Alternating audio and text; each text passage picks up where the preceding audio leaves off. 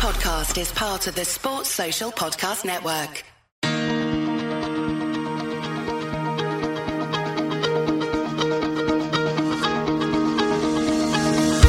Hey guys, and welcome to episode number 15 of the Andy Campbell Championship Show, only on Ace Podcast Nation. I'm your host, Si, and I'm joined by ex Premier League and Championship striker, Cardiff City legend, Mr. Andy Campbell. We have three main featured games from the weekend's round of matches, which we focus on as well as talking all the other games, giving our two for two, where we select two players each who've had a nightmare or a blinder from the weekend. Andy will answer your questions, no matter how weird they may get. And then uh, we finish off with the soon to be award winning 10 second segment that is Big Geordie Bingo Lingo where uh, Andy teaches me something about his northern culture, whether it's food or slang or a well known phrase. So, joining me to talk about all these subjects and provide expert insight and analysis is the one and only goal scoring machine, the fox in the box, Mr. Andy Campbell. Welcome, buddy. Good evening, my friend. How are we?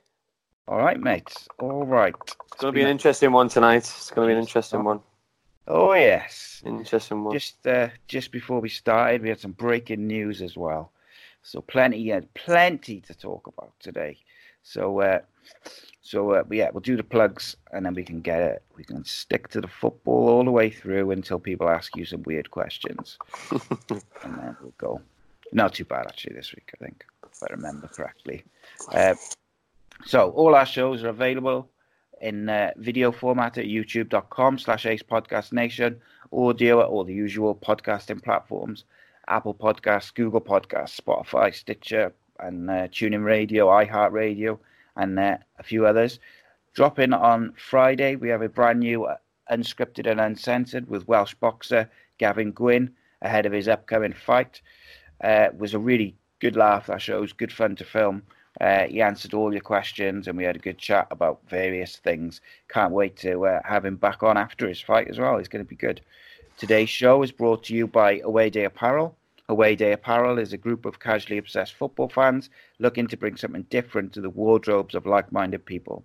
With football, music, and weekend carnage high on the agenda, they aim to bring you some exclusive products. They are edgy, controversial, but most importantly, current t shirts, polos, shorts to hoodies, jackets, and accessories. Stick with them, and they aim to bring you terrace wear that will turn heads and provide the cutting edge that we all crave.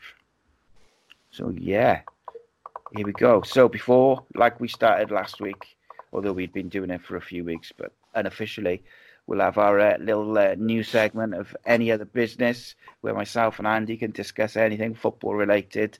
Uh, it can include subjects from outside the championship. Uh, so, uh, you got any, mate, this week? Um, VAR keeps cropping up again and again and again. I, will be honest, mate, it's just ruining football. It's ruining. Uh, it's just ruining the enjoyment for me. It's just. Uh, it's getting more more serious. You know what I mean? I used, I used, to love Match of the Day. You know what I mean? I used to love it, and I used to love the um, the pundits, Gary Lineker and Alan Shearer talking about the games. And all I'm hearing now is about is about uh, VAR. So I just I just I now watch it a little bit later, so I can fast forward the bits that I don't like, which is the in between talking about VAR, because it's just ruining a conversation about football. Instead of talking about the best players in the world, the best teams in the world, the best game in the world, we're talking about this absolute garbage system, which is just ruining the game, ruining our ruining our football. And I think that's why fans relate to the championship and grassroots football because everything's just allowed to let go a little bit. You know what I mean? We're missing a few big decisions. You know, what I mean, a few managers have got a little bit of a gripe that you know, what I mean, big decisions are getting going against them, and, and they say that VAR would, would, would sort that out. But look at the big look at the big games. You know what I mean? Sheffield United should have had a goal on Saturday um, against Tottenham before they scored the equaliser. Um, Man City should have had a penalty. It's uh, potentially the, the, the, first goal shouldn't have been shouldn't have been allowed. It's just it's making a mockery of football for me, and I just you know what I mean. It needs to it needs to be sorted out. It needs to be sorted out quickly.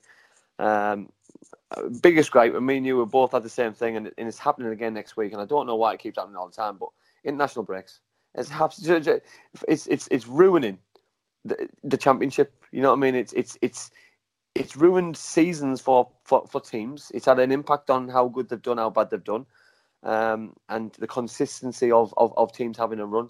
You know what I mean? What we in November, mid November, so we're going to be the end of November. International games at the end of November for what? You know what I, mean? think The- It's the third break, isn't it?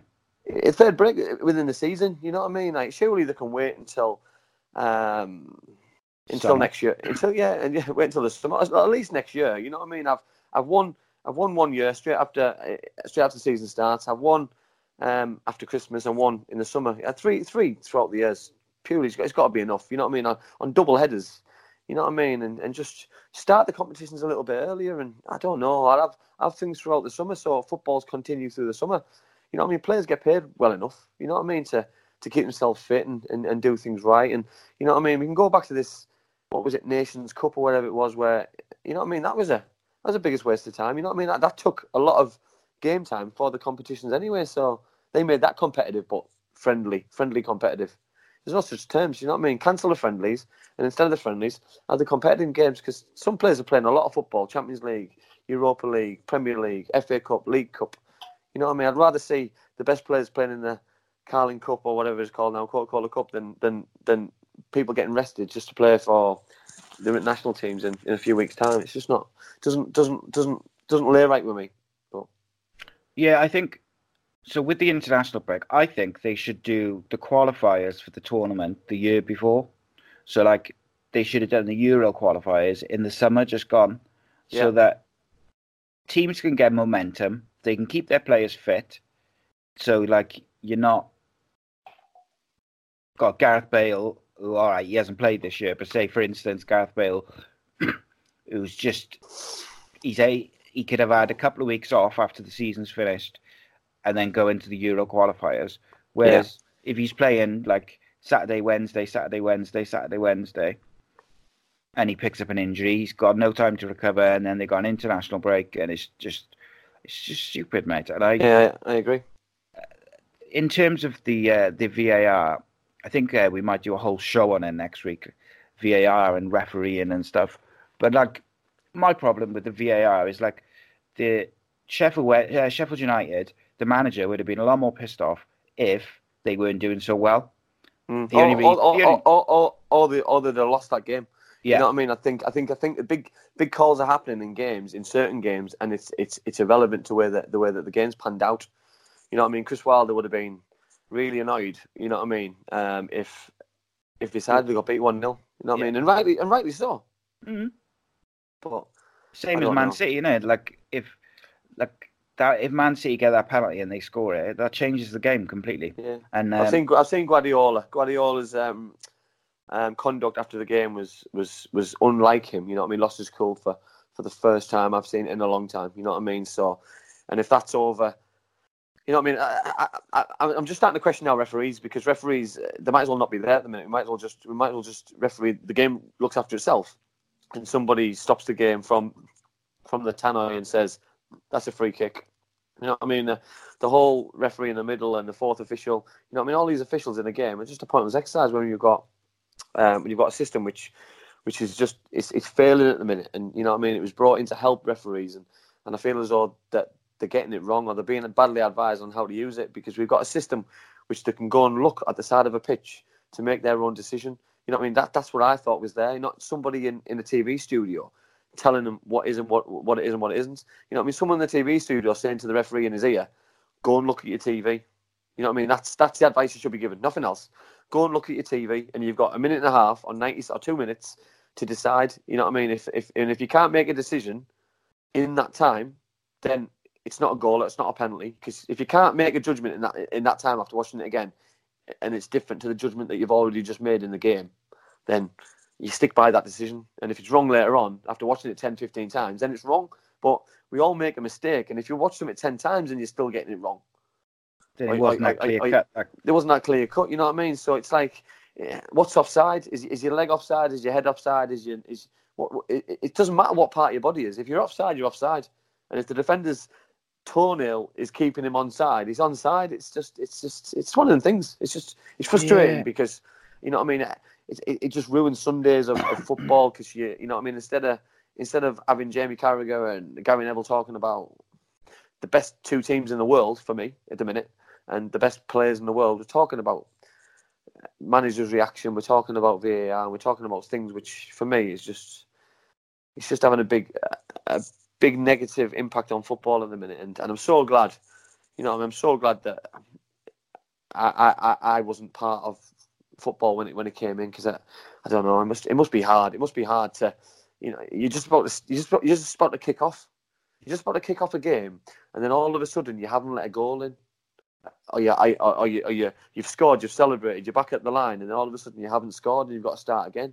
Like mentally, that must just mess around, mess, mess around with your head, and you know what I mean. I, it just doesn't make sense. It doesn't make sense to me. But well, like one of the TV shows I was watching yesterday, they were um, instead of analysing the game, they were talking about how the Sheffield United player would have been onside if he had smaller feet, and I was just like, "Oh my god!" It's just like, well, I don't really want, you know, I don't want to watch that. That's not analysis. That's not looking at the football. That's just stupid. It was just, I just mind them in that, and it just, I do feel like it's ruining it.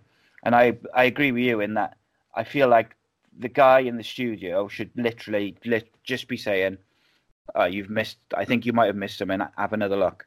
And he goes to the side. He looks on the screen, and he's got two minutes to have a look. Or, I think you've got that wrong. Go and have a look. Not the person in the studio deciding, because that person's got no accountability.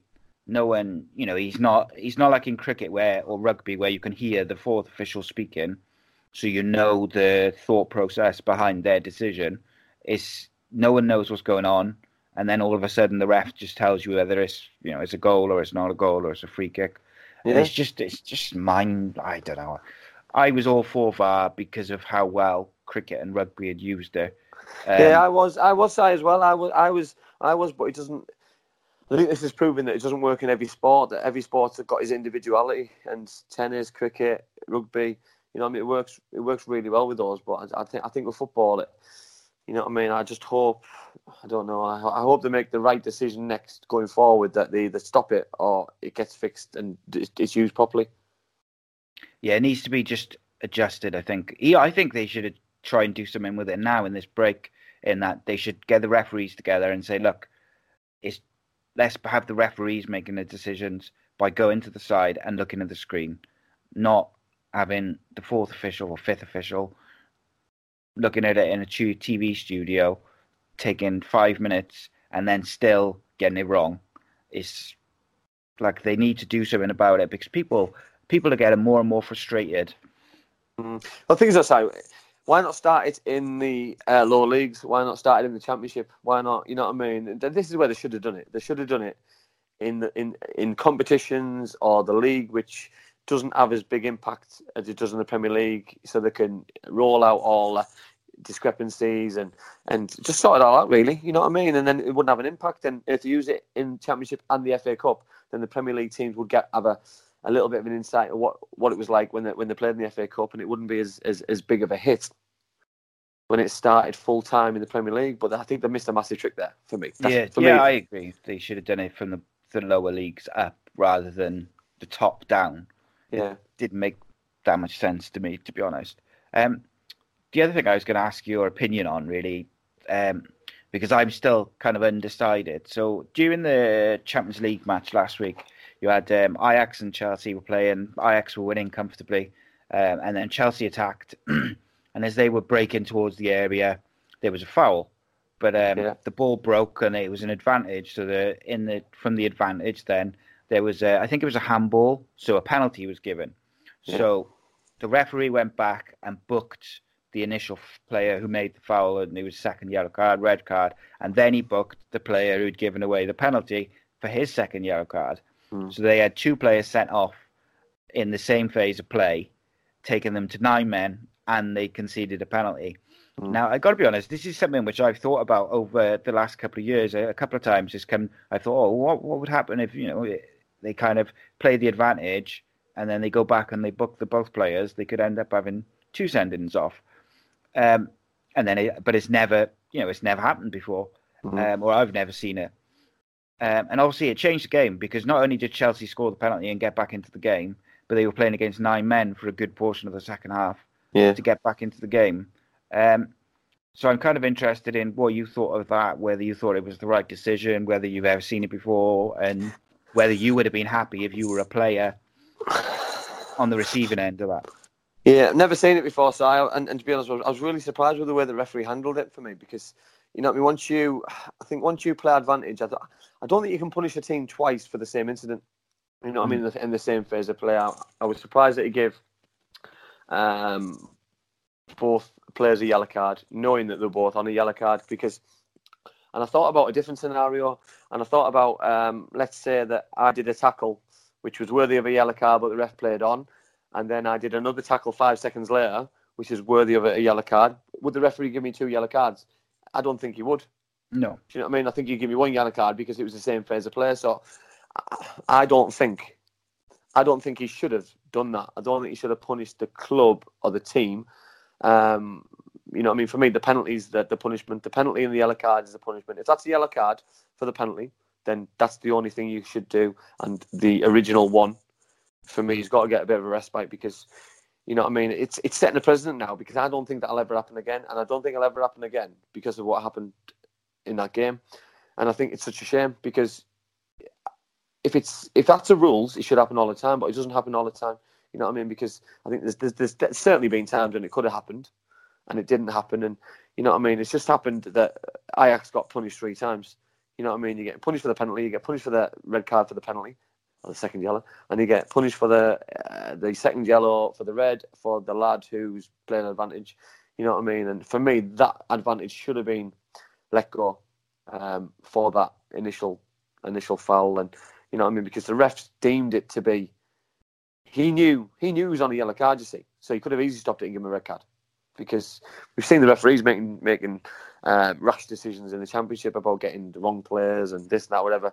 How long? How long could that have been left before the ball went out of play, and then potentially would have forgot who who he'd booked anyway? You know what I mean? So it's a it's a grey area. I think another one, another grey area, which I think we need to get away from. You know what I mean? The football needs to be the um, be the be the be the main focus instead of instead of the referees. And you know what I mean? That was a talking point of the game. Instead of the game being one of the best games of football in the Champions League this season you're talking about a referee's decision. And yes the referee's decision had an impact on uh, what happened in the result and the way the game was. But Ajax performance before that before that happened was just impeccable you know what I mean they've lost a lot of players lost all the best players in the world to, uh, to Barcelona to Juventus and they can still turn up in London and turn over one of the one of the one of the most impressive teams in England at the minute by playing neat, attractive football and creating chances, scoring goals. And I felt really sorry for them to be fair.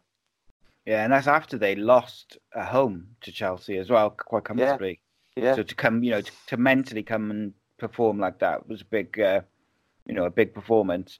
And um, like to me, I felt could VAR have helped the, the ref out a bit and said, look, you know, just book one of them, I don't know. It's, it's a could, grey could, area, isn't it? Could could the fourth official have? Could the fourth official have got involved? He's they're all mic'd up. They're all talking to each other. The linesmen, they all speak the same same language.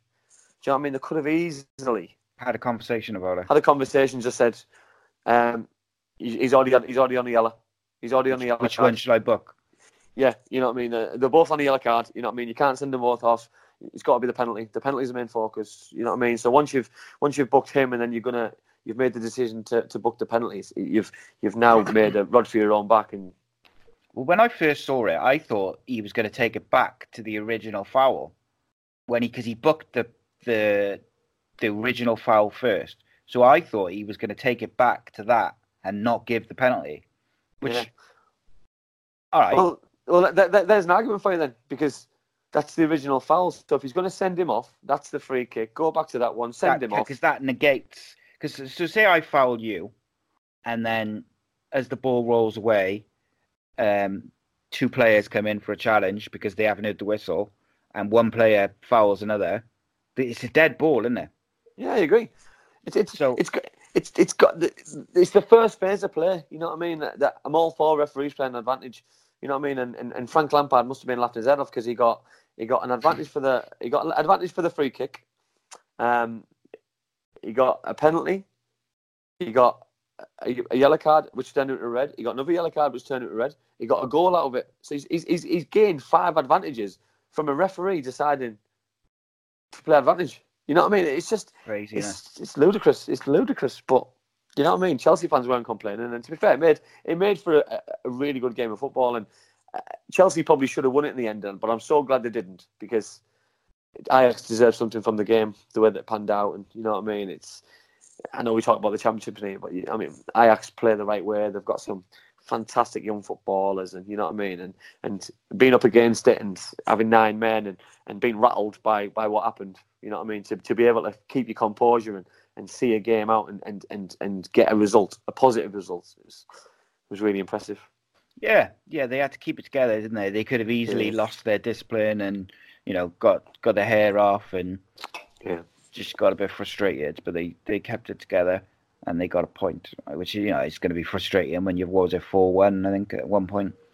But yeah, refereeing, I, the standard of refereeing, I think, has been piss poor for a couple of years now, and I yeah, think VAR, VAR has made it worse.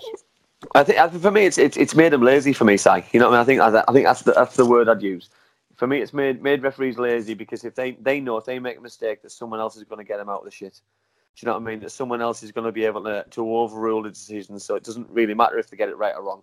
Where before they have to be involved in everything, they have to make sure that every decision was the right decision. You know what I mean? I, have always said, and I've, I've always been an advocate for, for referees that they're the same as managers and players for me. That they should come out after a game and they should do an interview. Thirty minutes after a game, if if if they were called for for Sky or for whatever for match of the day, to do an interview, to, to be questioned about their performance and their decision or a decision in the game, um, then they should have to uh, answer it. And that was that's yeah. that's that that should have happened. You know what I mean? It's managers have to do it, players have to do it. So for me, referees are no different for me. I think yeah, I think that should have happened years ago as well because I think managers would be more understanding of decisions being made if they can understand why a decision's been made um, particularly if it's you've got these certain referees who are quite arrogant or quite like they won't speak to their the managers or their players. They you know they're like go away from me, don't speak to me, and they don't want to explain you know why they're making a decision. So that can be quite agitating for you know managers or clubs or fans or players. So if they're forced to you know answer a few questions, I think that could do a lot to alleviate some frustration with certain decisions. Um, so just before we, uh, not long before we started recording, uh, there was some breaking news in the championship. Cardiff City have parted company with manager Neil Warnock. Uh, he's obviously 70 years old in the final year of his contract. He'd announced at the start of the season that he was leaving. At the end, he was retiring at the end of this year. He uh, joined Cardiff City in 2016 October. Um, now, look, uh, Neil Warnock's done a fantastic job for Cardiff City, and yeah. I'll be always be eternally grateful for him getting us back, not not to the Premier League, back in shape because, like, when Russell Slade was in charge, I thought we were going down to League One and beyond, um, and Warnock, because you know, he he steadied the ship, and not just that, he, you know, he took us from probably around 14th, 15th, 16th when he came in and got us promoted and took us up to the Premier League. Um, I've got to be honest. I think that the the stuff the thing which happened to Sala, I felt like that that changed him. I don't think he was the same guy after that as a manager. You know, not for obviously personally, it affected him greatly. I just felt like he didn't recover from that. Um, and you know, Cardiff had a relatively good fight in terms of trying to stay up in the Premier League, but he just didn't look the same manager this year, this season. Um, and I think it was. I think it's the right decision. I think it's the right time for him to go. We said last week that we felt it was getting to that point now where he needs to go because otherwise you've got to write off the whole season, and yeah. it's not even it's not even Christmas yet. You can't be writing off a season now if you're Cardiff City and a club the size of Cardiff City. Um, I felt like, and you said this, you know, when they right back when I think it was either the first championship podcast we did or it was the the in the preview show it might have been that you felt it was a a mistake to announce that he was retiring at the end of the season because mm. he gave straight away gave the players an excuse. Yeah. Um, what do you think, mate? Do you, do you think it's the right time and the right decision?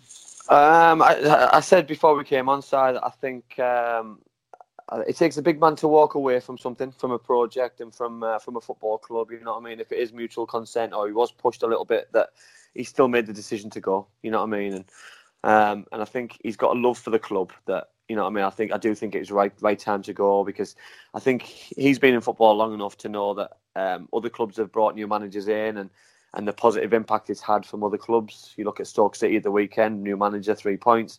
Millwall have done it. Reading have done it.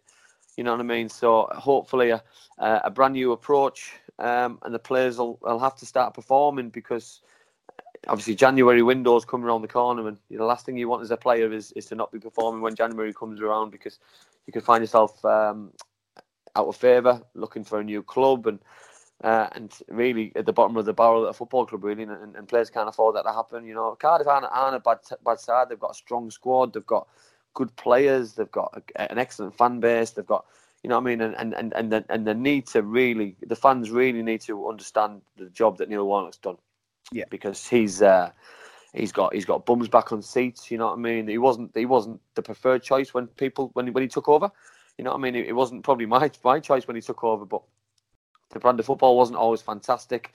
Um, and I think the mistake that he's from from from a, from a, a, a fan as well as an ex-player from what I've noticed this year, is the is the, is the club and the team have have tried to play a brand of football this year, and for me, it's been unsuccessful. And uh, from the way that they got promoted uh, two seasons ago, you know what I mean? The, the, the, there wasn't probably a lot of football. They played the championship way, and the championship way would probably be dominating games, uh, playing for set pieces, putting the balls in the box, and playing for second balls. And I, am seeing them trying to play a little bit more football. And sometimes the teams in the championship don't need to play football to get results. And you know, I mean, it's about winning the battles and, and, and getting balls in dangerous areas and, and giving the balls to the people who, who can who can who can hurt you. And um, and at the minute, other teams are hurting Cardiff City more than more than Cardiff are hurting them. And it, I was I was I was gutted today when when you texted me and told me straight on Twitter and had a look and and I, yeah, I was gutted because um, I've got time for Neil.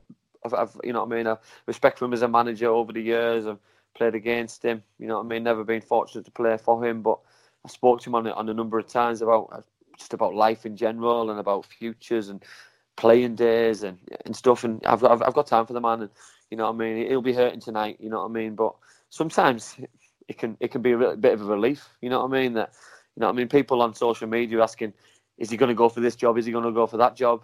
You know what I mean? He was he was retiring anyway, so eh, will he will he will he risk his reputation now for the last for the last couple of months to to, to, scrape around looking for a job?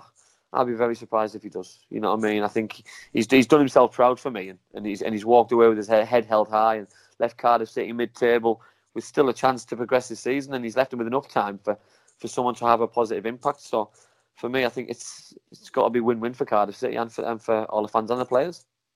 Yeah, um, it's my like my understanding that he quite enjoys doing the um like the stuff on Talk Sport. Um, I know he did a lot of stuff doing the breakfast show with Alan Brazil, and he's you know done like the kickoff shows and stuff where they're previewing games. So I wouldn't be surprised to see him you know just do that for the rest of this year. But you know people forget like he's you know he's seventy like yeah, 70, 70s you know is is old like without being disrespectful or rude. Yeah. Like this, you know, to be working full time at that age is is a big ask, especially in a stressful environment. Um, so we, uh, what? Before I go into the potential replacements, my one concern from a club's point of view is that I believe they're going to try and get a, for lack of a better term, a penny pincher, um, someone who's going to wheel and deal and not give him too much money, which is the mistake they made with Russell Slade in that they brought in a guy who signed a load of League One players who didn't want to, you know, basically cut all the contracts down to the very lowest they could be, and they paid for it. Uh, and he was a bit of a yes man. And I, I, I just hope that they don't make that mistake again after the success of Warnock thinking yeah. that you know they can just bring in any old person. Because um, there's some decent managers about, you know. Um, I threw together a, like a quick, uh, quick list of potential replacements. You know, just I asked you and I asked um, some people like on Twitter and stuff. So the names that I sort of came up with in a very short space of time. And I know some people won't agree with these, but it was just a quick, uh, quick thing with people I've seen linked. So you've got um, Craig Bellamy, who I believe is currently working with uh, Anderlecht, is it with the com- Kompany? Yeah, yeah. hometown boy, very very passionate and explosive. But he um, he'd also expect very high standards day in day out to training, games, everything. Um, and I think I said to you a couple of weeks ago, that's good in that, you know, that's what a club Cardiff side should expect. But I'm not sure some of those players would be up to it, um, whether it's technically or mentally, or I'm just unsure where how it would, what sort of reaction he would get. Um, yeah. And I also think if you're going to give it to Craig Bellamy, you've got to give him three to five years. He's got to be allowed to improve the academy all the way up to the first team and implement his own vision of what he wants to do and how he wants to play football. Yeah. Um, what do you think? So I tell you what, we'll go through them individually, and then, rather than me listing them all off. So you've got Bellamy as the first one. What do you reckon?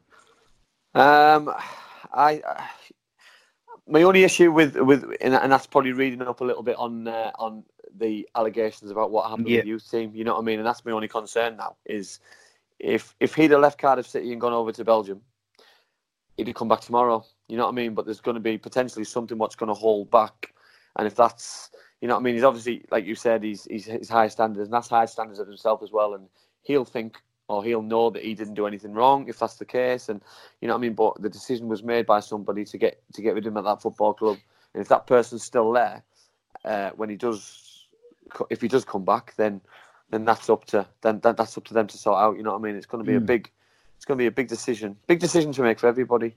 But you know what I mean? It's got to be, but it's got to be the right, right, right one for the football club. It's got to be the right decision to made for the football club. You know what I mean? It's got to be, it's got to be sorted out, and it's got to be, it's got to be done for um, for the best of the club.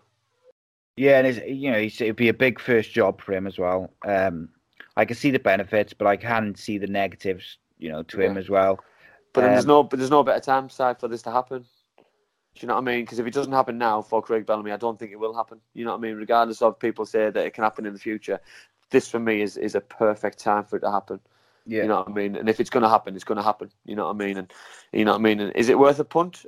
I, I think it probably is worth a punt, and I think it's worth a punt from both sides. And and uh, and even even if even if it was a, on a trial basis for the rest of the season to see how we did for the rest of the season with a with a view of a, a longer term contract, I think it would I think it would excite the supporters and then see a, a different brand of and towards the end of the season see how, how things were working out because let's be honest, I, I don't think that, that the players on the, in the squad can perform as a group any worse than they are now. You know no. what I mean? As as in league table wise. So for me, I think uh, I think the only way is up for whoever takes over, and I think uh, so. Whoever takes over, I think is, is in a really good position, really really good position. Yeah, it could be a good shout to give it to him to the end of the season, see how he does, and if he does, you know, exceptionally well or he does very well, you give him that three to five years to you know implement his vision for the club or whatever it may be, um, and get some experience in there, you know, working around him. Um, so uh, the next one on the list was uh, Karl Robinson, uh, obviously a Welshman who's uh, he plays a very attractive brand of football. He had a great record with MK Dons. Uh, he had a stint at Charlton before his current job at Oxford. Um, not for me, as as much as I do. I really used to enjoy watching him, uh, the football he played for, particularly for MK Dons. Um, and I do long to see Cardiff play some decent football. Um, he wouldn't be uh, my first choice. He'd be on the bottom bottom of my little shortlist anyway.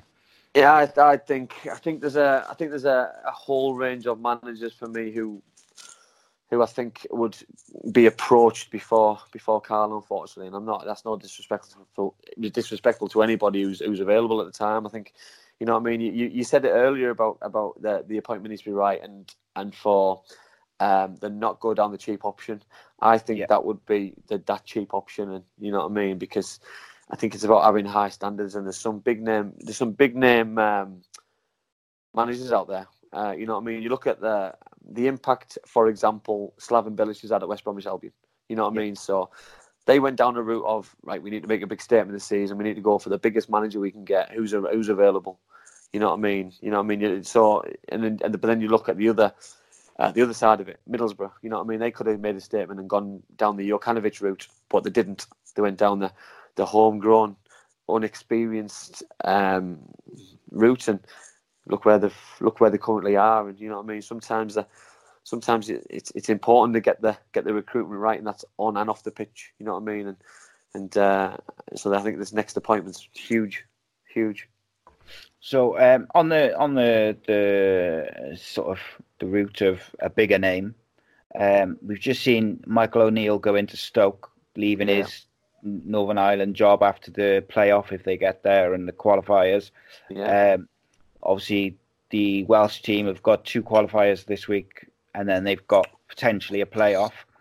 Ryan Giggs is there and waiting. I I think any you know it's it's undeniable that he is waiting for a club job.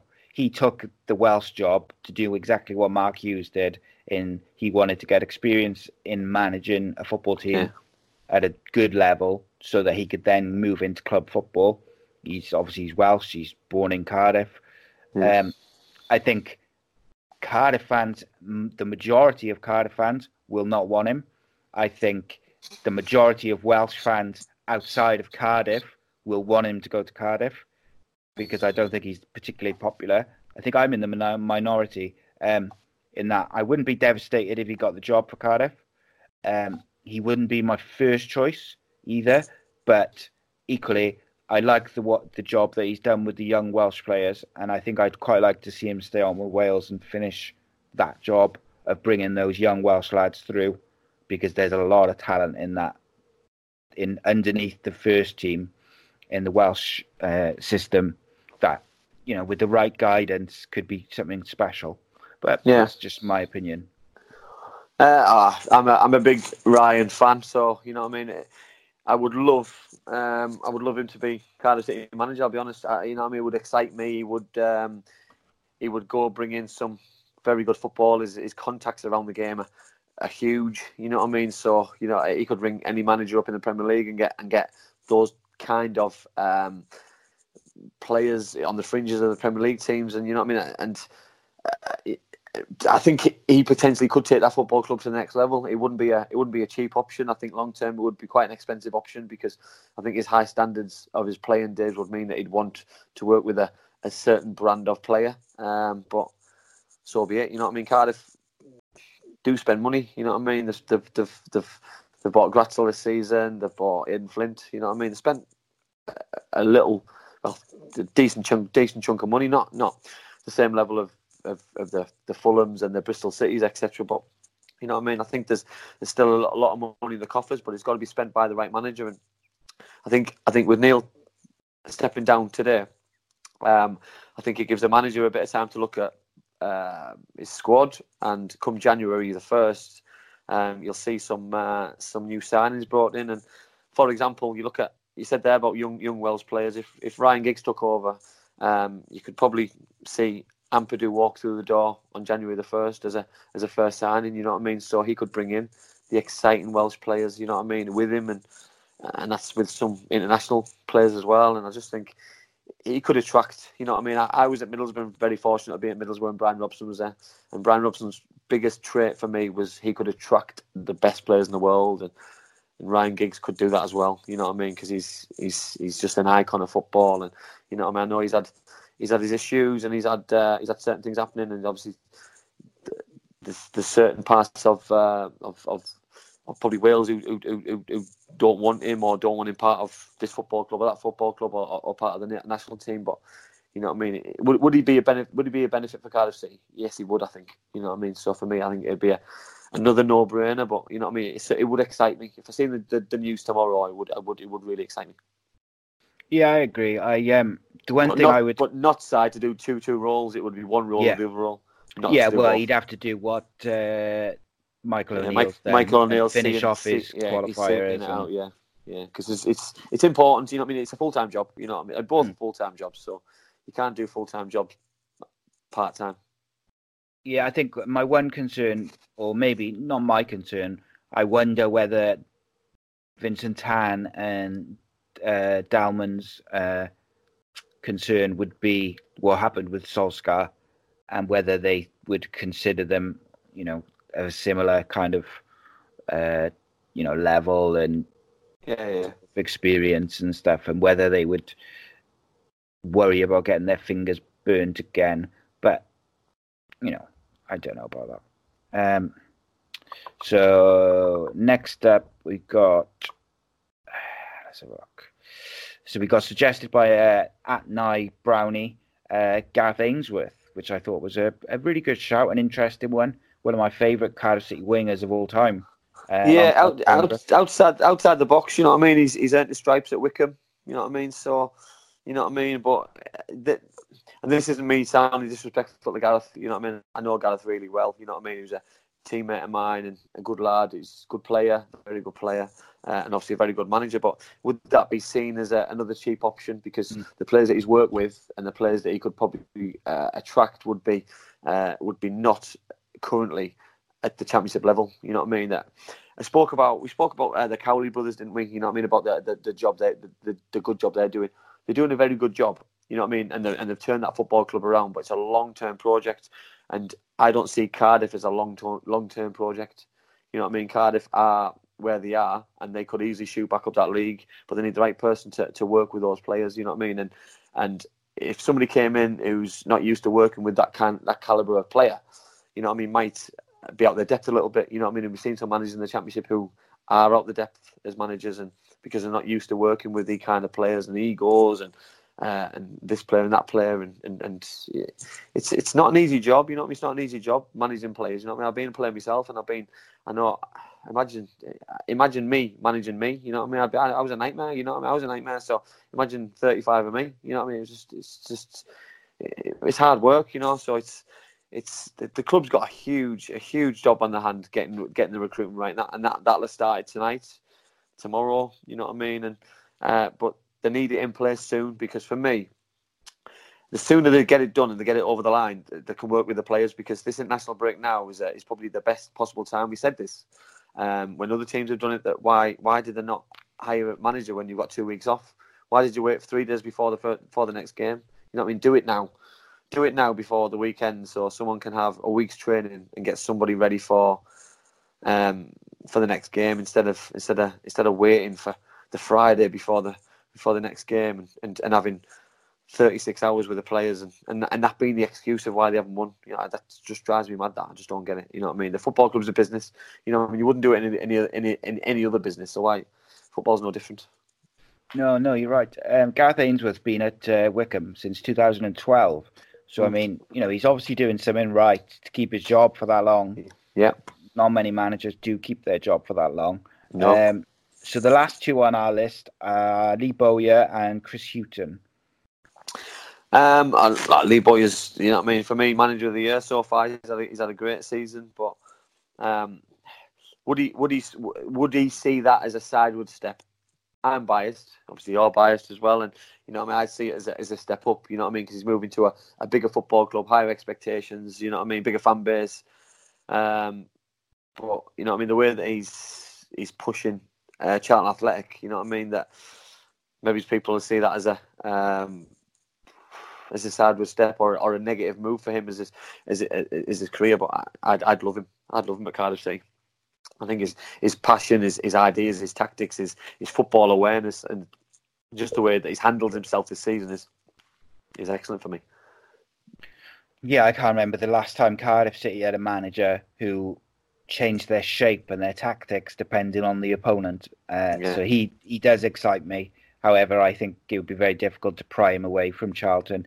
I Yeah, get the impression that the only way he would leave Charlton is to go to Leeds. I got to be honest.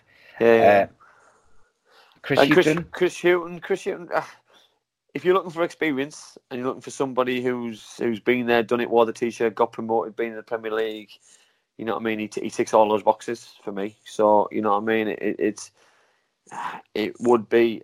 Uh, it wouldn't surprise me if, if, if they went down the experience route, you know what I mean, and not as experienced as as as, as obviously the manager just left. But you know what I mean. Chris has been there. He's he's he's wore his stripes. He's he's been a coach and assistant manager. He's he's done really well. I thought he was unlucky to lose his job at Brighton. To be fair, I thought he did a great job there, and, and he played a, an attacking brand of football and had some exciting players. And you know what I mean. He obviously knows knows knows the league really well as well. So, um, you know what I mean. The, the names that we've said, you know what I mean. there's more out there, by the way. You've got Jokanovic, who was at who was at Fulham. You know what I mean. These kind of play, these kind of managers. You know what I mean. They're going to. There's exciting people around. So, whoever the the board and the and the, and the owners decide to bring in, it's going to be an exciting time because the football club can hopefully go to the next level and stay stay where they need to be and where they deserve to be in my eyes, and that's the Premier League. Indeed, yeah. Um, so let's move on to the football. We've uh, we've spent a little bit longer than normal on the uh, the any other business, but that's mainly because obviously this was breaking news just before. So let's start with Cardiff, seeing as we're talking about them already, and we'll just quickly go through their game. Uh, obviously, it's another derby and another loss. Uh, yeah, they lost one 0 to Bristol. Uh, you take it away, mate, because I yeah. Well, another another another another derby game and another defeat, and I, I, I, will say though from the, from the Swansea game, which I, I came into the game a little bit worried because because of the performance against against the Swans and and how all over the place at, at times they were against Birmingham defensively. But I thought they were much better. I thought they were much better. I thought I thought they went in, they went into that game with a with a with a derby mentality. I thought they were they were up for it a little bit. You know what I mean? Obviously they had um, a few players missing, which obviously didn't help at all. Um, with the way that they wanted to play. You know what I mean? With obviously Joe got his hat trick the week before, uh, no Glatzel, you know. So it's it's it, it can obviously have a ne- negative impact on, on, on the way that you play. And I thought they were they were a lot better. I thought Junior Hoilett in the first half was was electric, taking people on. His, his shot hit the crossbar. You know, his fine margin side. We spoke about this before before we came on air. That um, uh, Bacuna hitting the bar as well. You know what I mean? And was fine margins between those two going in and settling the crowd down. The players being able to settle down and those two go in, Cardiff win 1 0, that Neil Warnock's still a manager of Cardiff City. You know, I mean, that's the fine margins for me of the, of the, of the season. But, you know, I mean, you can't take anything away from Bristol City. I thought defensively at times, I thought they defended really well. I thought they threw the body in, in front of things, which which is Ashley, Ashley Williams all over. You know, you know that, that they've been all over the place at times over the last few weeks. Bristol City and Lee Johnson's um, team have been very, very inconsistent. But um, I thought the goal from Brownhill was was superbly hit. You know what I mean? I thought when I watched it the first time, I thought it took a, a massive deflection. I think it did take a nick, but you know what I mean. I thought it was it probably would have gone in anywhere. You know what I mean? I thought it was a very good strike, and it's just for me, it's the it's the fine margins of games, and you know what I mean. Once that once that goal went in, I didn't really see Cardiff getting back into it, and I was just seeing the confidence grow. Um, um, sorry, deteriorate from the from the players, uh, the groans from the fans, and it was disappointing. And you know what I mean. I think probably looking back now, you probably could see the manager leaving this week after the game on on, on Sunday after Sunday Sunday lunchtime because of because the way that the, the, the, club's going at the minute, and just the fortunes need to change. And if that's a new manager coming in, and um, and the players have a different mentality, then then then that's the best thing for the football club because you know I mean we can't afford to to keep losing these big games against rivals and uh, and still expect to be up there fighting for the playoffs. Yeah, spot on. The um, I mean, what have we said about Cardiff's wingers all season? About their, yeah, their you know, on their on their day they're great, but they're inconsistent. Uh, Nathaniel Mendez-Laing last week, I gave him. He was one of my two for two because he yeah. he looked back to his best, and then Sunday he's dreadful. And it's like, yeah, know. you know, what, what can you do with that? He, you know, Sunday he couldn't beat a man, couldn't get a cross in. Yeah. Just as a manager, I'm not sure what Warnock was supposed to do because he could never get any combination of those wingers to play more than two games well at a time. No, I, I, I, and, and that's part of me side what I feel sorry for. Um, feel sorry for the manager, you know what I mean? Because he's he's he's, he's putting these players out, expecting them to go and perform, and you know what I mean. You just name one there, Mendez-Laing, you know what I mean. Junior Hoilett, you know what I mean. You've got Murphy, uh, you've got you've got Gavin Whyte, you know what I mean. You've got Jamie, you've got Patterson, sorry, You've got um, Bogle. Murphy. You've got Murphy. You've got you've got all these players, all these attacking players. Lee Tomlin. You know what I mean? That, that how on earth can they all not play well at the same time, or some of them not play well at the same time? At the minute, we're having all these players underperforming at the same time, and it's such a it's such a shame because you know what I mean. We've got so much talent on that pitch on on, on Saturday lunchtime, and it's a cat's whiskers away from from being a, a good result, good performance. But then after the game. It's, it's a terrible result against uh, on the day an, an average side. So yeah, I think um, I thought Bristol. I didn't think they were that great. Um, no, no, it was a very good goal. I thought Ashley Williams was good. Um, but he's always up. You know, he's always bang up for it when he plays against Cardiff City. Whether he's played Yeah. it for Everton or he's played for Swansea, he's always up for it. And Yeah. you know, he he gets a bit of grief, and there we go. Um, the only person, the only pla- the only Cardiff player who I thought was excellent was uh, Pack. I thought he was very, very good. Yeah, Um, well, I, I expect I expected that side with it with it being Bristol City. You know what I mean? He got stuck in. He was winning his battles. He he looked like he, he looked like a proper derby for him. Oh, and um, I thought Nelson was pretty good as well. Actually, I take Yeah, tell yeah, a lie. Um, the rest I thought were okay. Um, uh, Hoilett had a good first half. Um, the only third thing I'll say about that game is uh, I heard uh, Johnson on uh, Talksport after in the afternoon yesterday, uh, and he had a bit of a moan about it wasn't even a moan. It was like, oh, I've had loads of injuries. It's been really difficult. Kind of like I was looking for my violin a bit, and um, you know, Bristol have got one of the biggest squads, and they I think they have got the biggest squad in the championship. Not just the biggest squad, but they've spent an absolute fortune, like Yeah. Premier League amounts of money. So to to hear him kind of going on about injuries and stuff didn't really sit right with me. However, maybe I was a bit, you know, a bit sour from losing the game. I don't know, but you know, we've said all season that Bristol have got the squad and they've spent the money. They've got to go up because if they don't go up, they, I think they're in trouble because of the amount Yeah. they've spent. Yeah, I totally agree. And you know what I mean? That that that that for me smells of a manager who's under pressure, who uh, who you know what I mean, who's who's looking for excuses if the if the next result's not around the corner. You know what I mean? Uh, yeah, you can't be. You know what I mean? The, the, the- he's spent a lot of money. He's got a big squad. He's you know what I mean. He's he's, he's brought players in, and you bring players in in case you get injuries, and injuries are part and parcel of of a season. You know what I mean? So because that's like saying, Si, if when all in players are back, that they should win the league. So they, they should win every single game. So now he's if that, that's what he's saying. When he, when his players are fit, they should win every single game. And obviously, every single football fan and every single manager expects your team to win, but expecting and winning are just two two separate things. And you know, I mean, it's um, for me, it's a little bit of arrogance as well. uh, You know, I mean, I, I'm not a big fan of, of, of the way he goes around at times and some some of the things he says. But you know what I mean. I don't know if that's a Bristol City thing or what, but um, you know what I mean. I, if uh, if somebody told me that Lee Johnson was going to be Cardiff City manager, I wouldn't be very impressed. I'll tell you No, no, me neither. He can. Yeah. So um, I just wanted to add as well, before anyone uh, has a little bit of a moan and says, "Oh, you've done Cardiff in the top three games for the last three weeks in a row," uh, you you guys vote for the games, the top three featured games. I put it out every Saturday night or Sunday morning, um, and you guys vote for it, and we talk about it. So if you don't, uh, you know, like all my mates are pretty much Cardiff fans, or the majority of my followers and Cardiff fans on my personal account are Cardiff fans. A lot of the people who then follow the Ace Podcast Nation account through that account are Cardiff fans.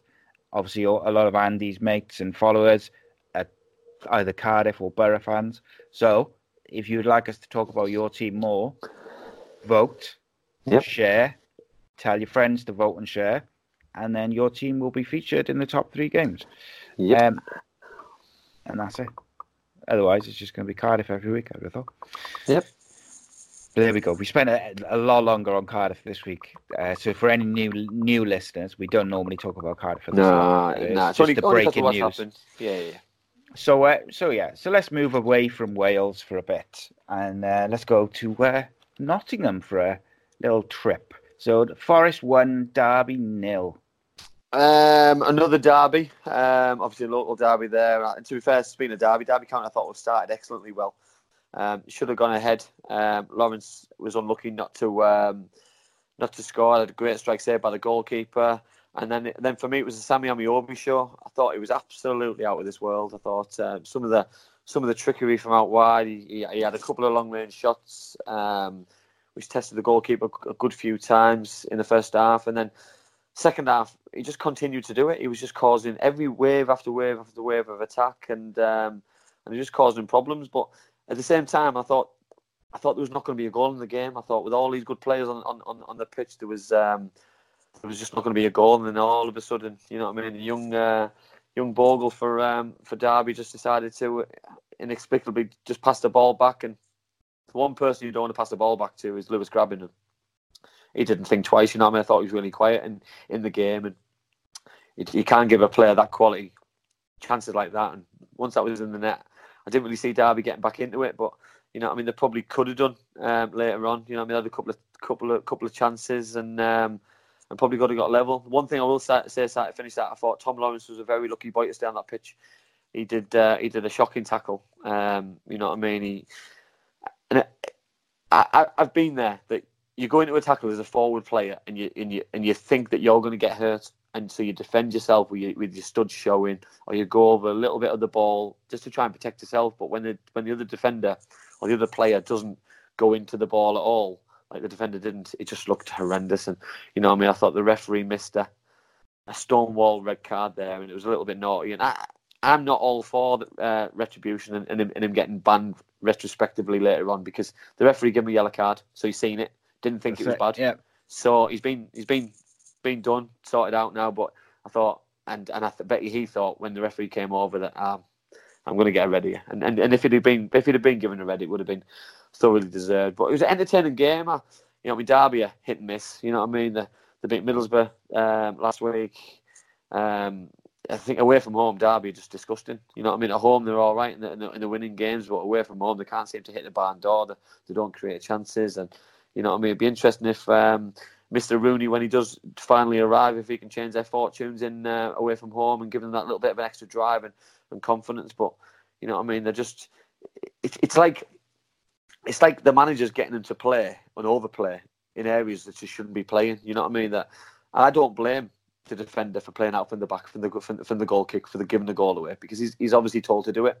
You know what I mean? And if he's been telling if he's been told to do it by the manager, the manager's got to take responsibility. Don't be don't be coming out publicly and slating your players for, for doing bad passes because you're asking them to play a, a difficult way of playing in the championship. That's a it's you know what I mean with that with a high press that, that the Forest used. You know what I mean? You're setting yourself up for a massive fall, and you know what I mean. But overall, I think Forest deserved the three points, and it was a big three points which which Forest needed. I think. Yeah, definitely. I um, Derby away to uh, to use one of my favourite phrases, uh, is piss poor, mate. Real piss yeah. poor, re- real bad. Um, I don't know what's going on with it. Uh. Tom Lawrence, I'll speak a bit about, about a bit more uh, in a bit.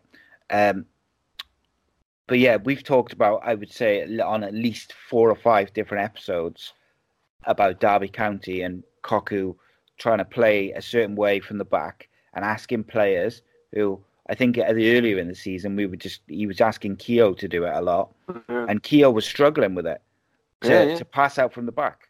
And then you got this young this young lad who's playing right back. He's played it across the face of goal. And it's cost him the game. Yeah. So the manager has got to take responsibility for that. I haven't seen his comments for after the game. Did he slate him for it? Um, he didn't slate him, but you know what I mean. He he, he he he more or less just just just just said it. Obviously, it was a mistake, but it's it's it's it's not a mistake if you ask him to do it. You know what I mean? He's a young boy. You know, what I mean? he's eighteen years Following old. Following instructions. You know what I mean? He's he's in, into the T as well. You know what I mean? Because it's nil nil.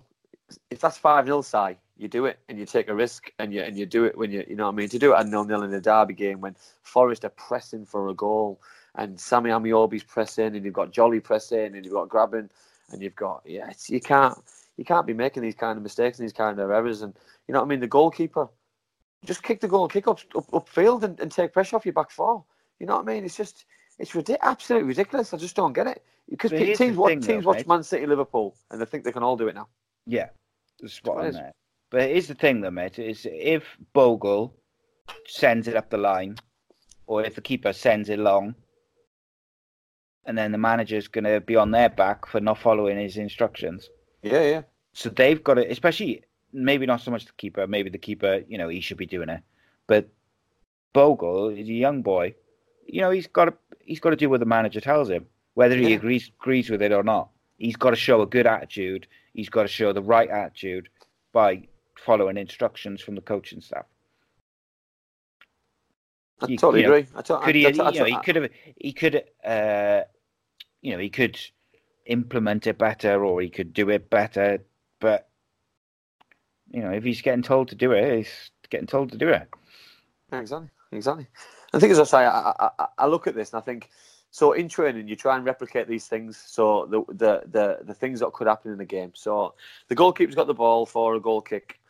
You know what I mean? The the fullback wants the ball. You know what I mean? Should the goalkeeper give him the ball if he's got a man on him? No, he shouldn't. You know what I mean? So you you, you work on things. So you work on giving him the ball under pressure. But if he's going to be under pressure, you don't give him the ball because all he's got is a pass back to you, or he's got to kick it up, up upfield, rushed upfield, where you can take your time and, and put it upfield with a bit of quality and a bit of finesse and, and hit the target where you want to hit. You know what I mean? So sometimes I just think you can't replicate these kind of things in training because, you know what I mean? They don't know what, what, what Forest's tactics were. If Forest had been watching Derby, they will let him have it and they'll all of a sudden they're going to pounce straight away and scare him into something. You know what I mean? And scare him Yeah. into a mistake. And that's exactly what happened. And Just anybody wait. who's anybody who's watched Derby this year, um, travel. You know what I mean? That geez, just let them have the ball. Let them have the ball. We'll give you the ball back, and you'll absolutely batter them by the end of the game. You know what I mean? You'll comfortably win. You know what I mean? And I'm not surprised at all that that, that they're really struggling in the league because of the the way that they're they're so chalk and cheese home and away. You know what I mean? It's just a it's a worrying sign. You know what I mean? It's a it's a it's a sign of a like a a, a Reading of old and a Wigan and, and sides. You know what I mean? Normally Derby County they'll be strong away from home. They'll get a couple of goals, but th- this season they just look like a just so out of sorts and it's just all over the place. Well, if you were playing Derby, mate, you just literally let him have the ball from a goal kick. You drop drop deep, and then as soon as they play that pass from the keeper to the defender, you'd be you'd press in numbers every time. Straight away, yeah. Yeah, it's, it's pathetic, mate. Rooney to take over, mate. I'm telling you. I said Yeah. it. I've been saying Yeah. it now for weeks. Yeah, totally agree. Christmas time, wait, Wazza will be right. uh, Or Rooney at Cardiff. play a couch. No, you piss right off on him. You bring a bring a drinking culture with him, wouldn't he? Yeah. So no, I think um, I do think he'll take he'll be player coach by the end of the season. ah, definitely. He's, he's by the end of. Christmas, probably. He signed a contract, so he's there. He's he's he's he's there. He's just you know I just I just don't get the hold up because he, he hasn't he hasn't played now for the last Three weeks, isn't it? three weeks because they got knocked out of the playoffs. So Mm. it doesn't make sense to me. This you know what I mean because he's now in his off season. Does he have to wait till the window opens, though? Yeah, well, I, yeah, I think so. I think he has to. Yeah, unless, Well, is he, un- uh, technically, is he un, like unemployed now? It's supposed to depends when his contract runs out, doesn't it? he could. I'm sure there must be a loophole, mustn't there? If he becomes a free agent, But maybe he- his contract goes to the end of the season in America because I know they went out of the playoffs, but the season hasn't finished yet, have it? or would you go there? Would you go there and would you coach for six weeks, knowing that you're going there anyway? Because you're going there as a coach. You're Get to know there, the boys. Get to know the boys, learn some, get some experience. You know what I mean? Who knows? The manager's job might come available, so who knows? Sure. You know, so you know what I mean? It's it's it's it's it's, it's, it's a it's a fine detail side, isn't it? It's a it's Yeah. fine margins, and you know what I mean. You can only you can only gain experience by doing the job.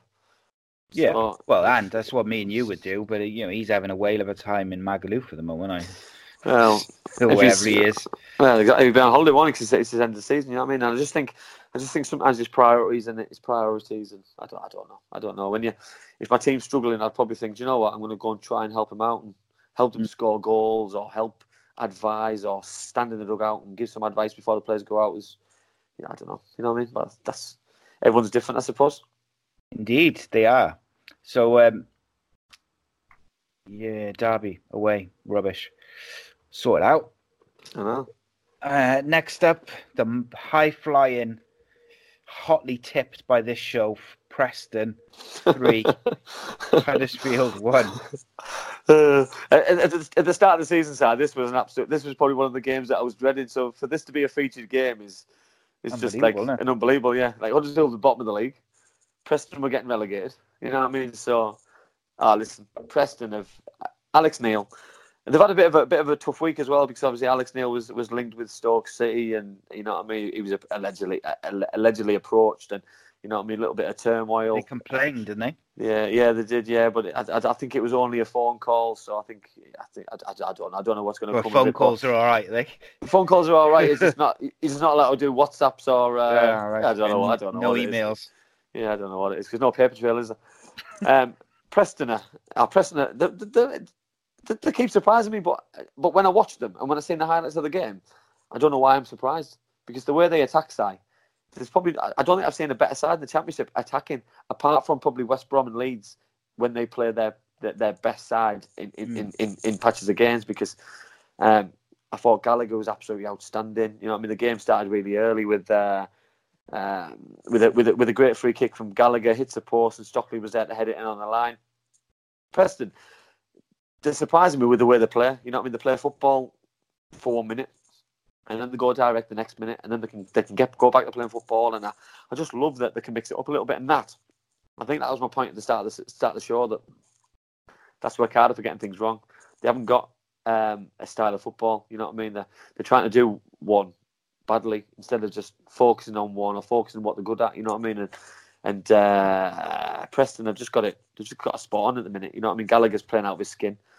Um, you've got other players um, just just just attacking. Brown finished brilliantly from across. You know what I mean? You've got your wide men joining in with goals.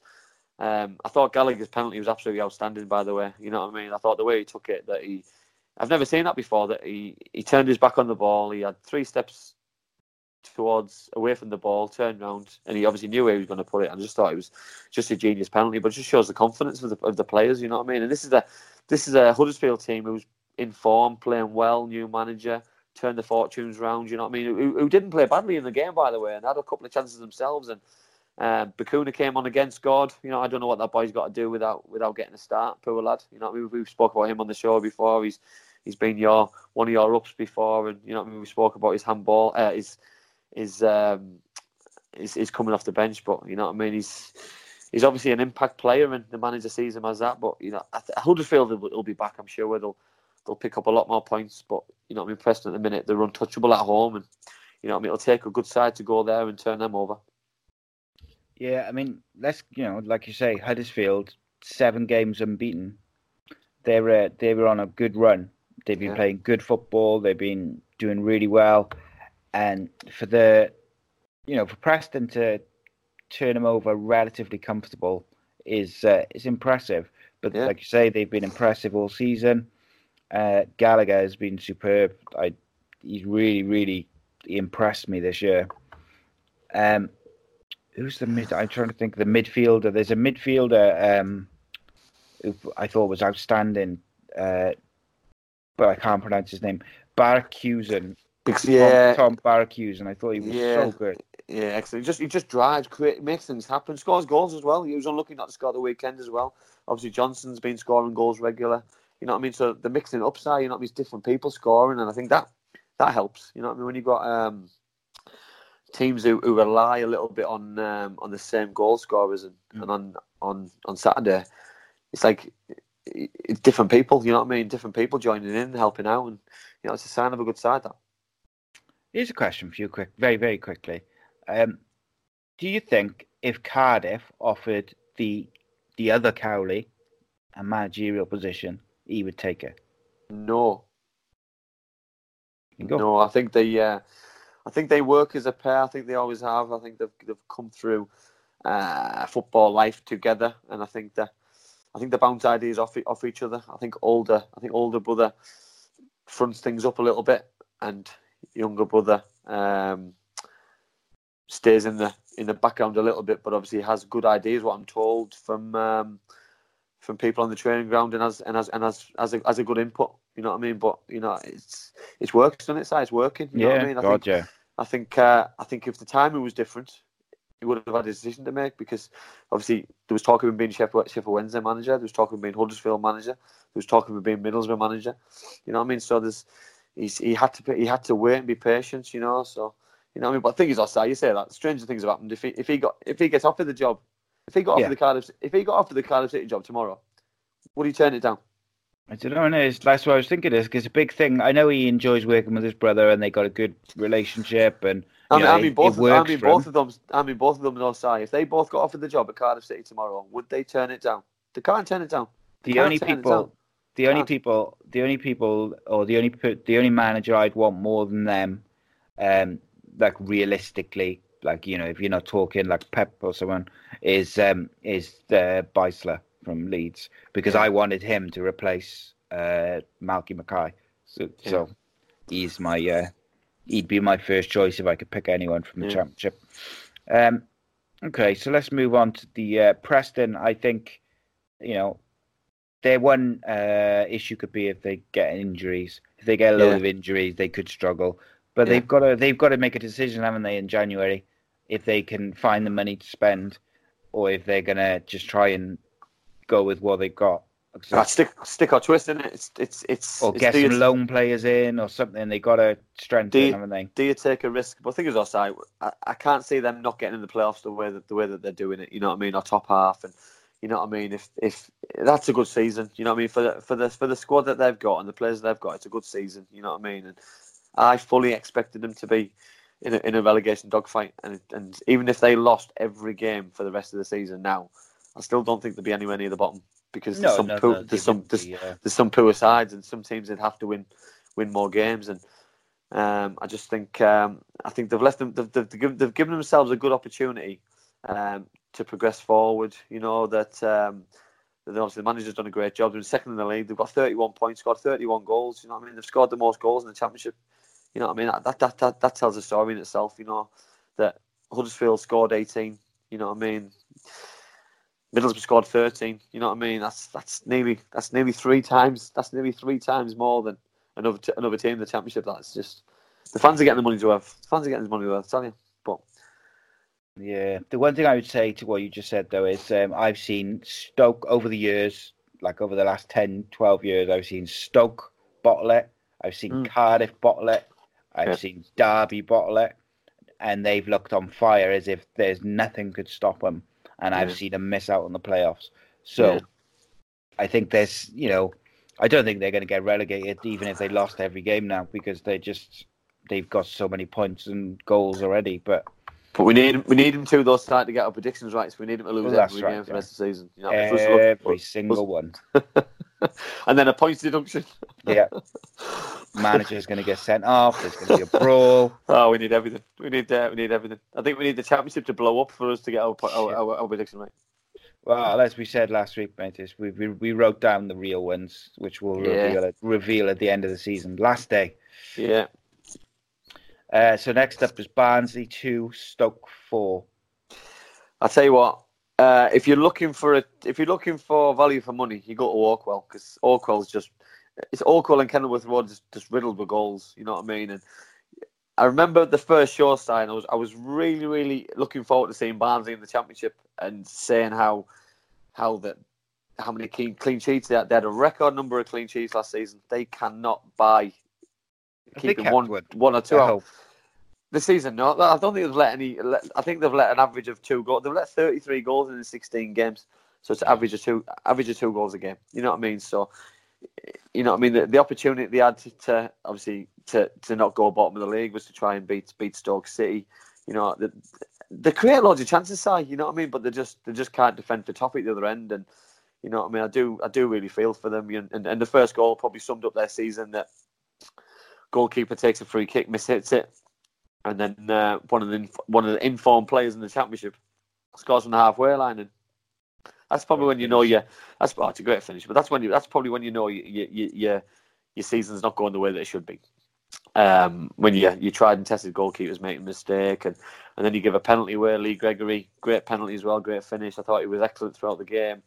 Um, Joe Allen popped up with another goal.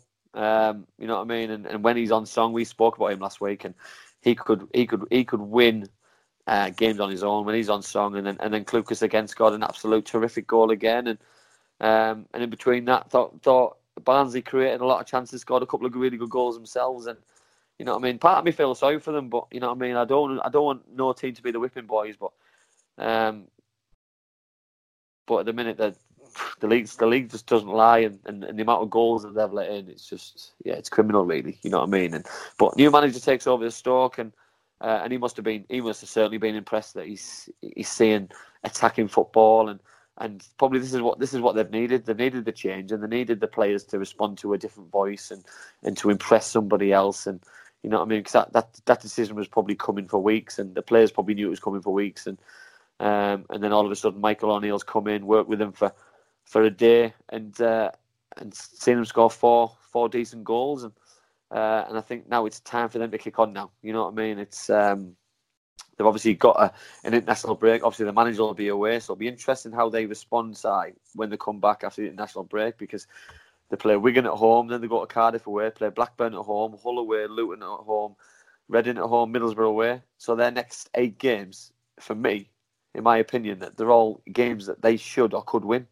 Mm. You know what I mean? If they've got any aspirations of, of being higher in the league, you know what I mean? There's, there's nobody in the top half there. You know what I mean? So, you know what I mean? The way that the way that the season's panning out at the minute, it's uh, it's it's probably a great time for the manager to to come in, but obviously not ideal now that he's going to spend the next two weeks away from the players and he's going to leave the team in somebody else's capable hands. And I'm not sure how that how that works and, and how much of a success that's going to be.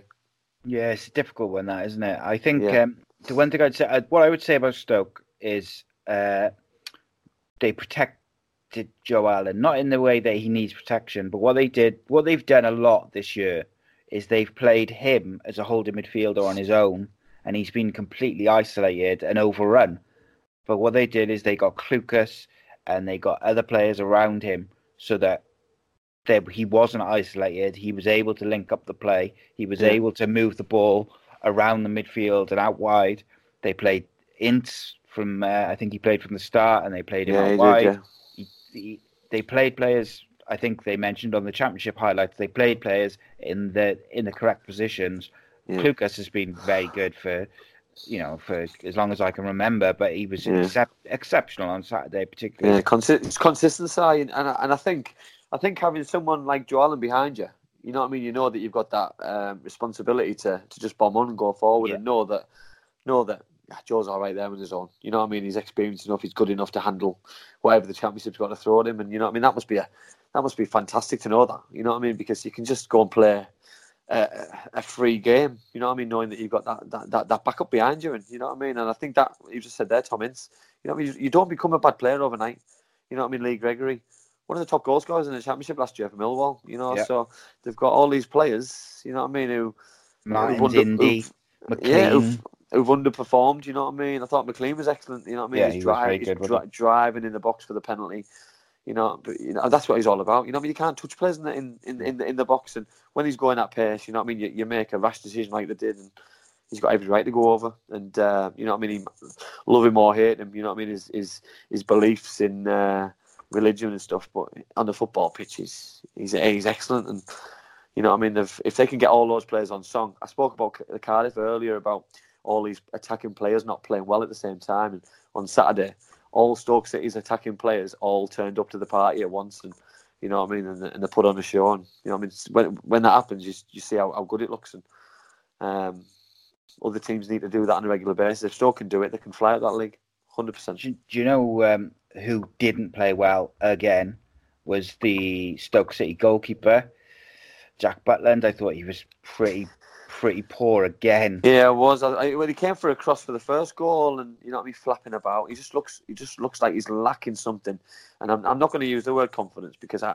I, I, I, I- can't I can't get that I, can't I can't work that out you know what I mean because I said this. I said this last week well I said this last week it's maybe his arrogance or you know not wanting to get hurt because January windows around the corner you know who knows what it is because I, I, what what more confidence do you need than the manager putting you in the team if you're in the team you're his best goalkeeper so you should be you should repay him with a good performance likewise Lee Gregory put you in the team you repay him with a goal Sam Clucas repaid the manager with two goals Joe Allen repaid him with a with a different class performance Tom Ince, same thing. You know what I mean? He's letting himself down. He's letting his teammates down because you go away from home, you score four goals. You, you're hoping to, you're hoping to win a little bit more comfortable, and you know what I mean. But he's, he's, your defense looks jittery because because of what's behind him at the minute. Yeah, even the second goal, he just stood there, Yeah, he, did, he made didn't no dive. He, did, no effort for it. yeah, he didn't dive. Um, the last thing I'll say on that game is I don't recall a team being bottom of the league creating as many chances as Barnsley. Oh mate, every week, every week, mate. every week. They I've never, missed so I've many never seen- chances, mate.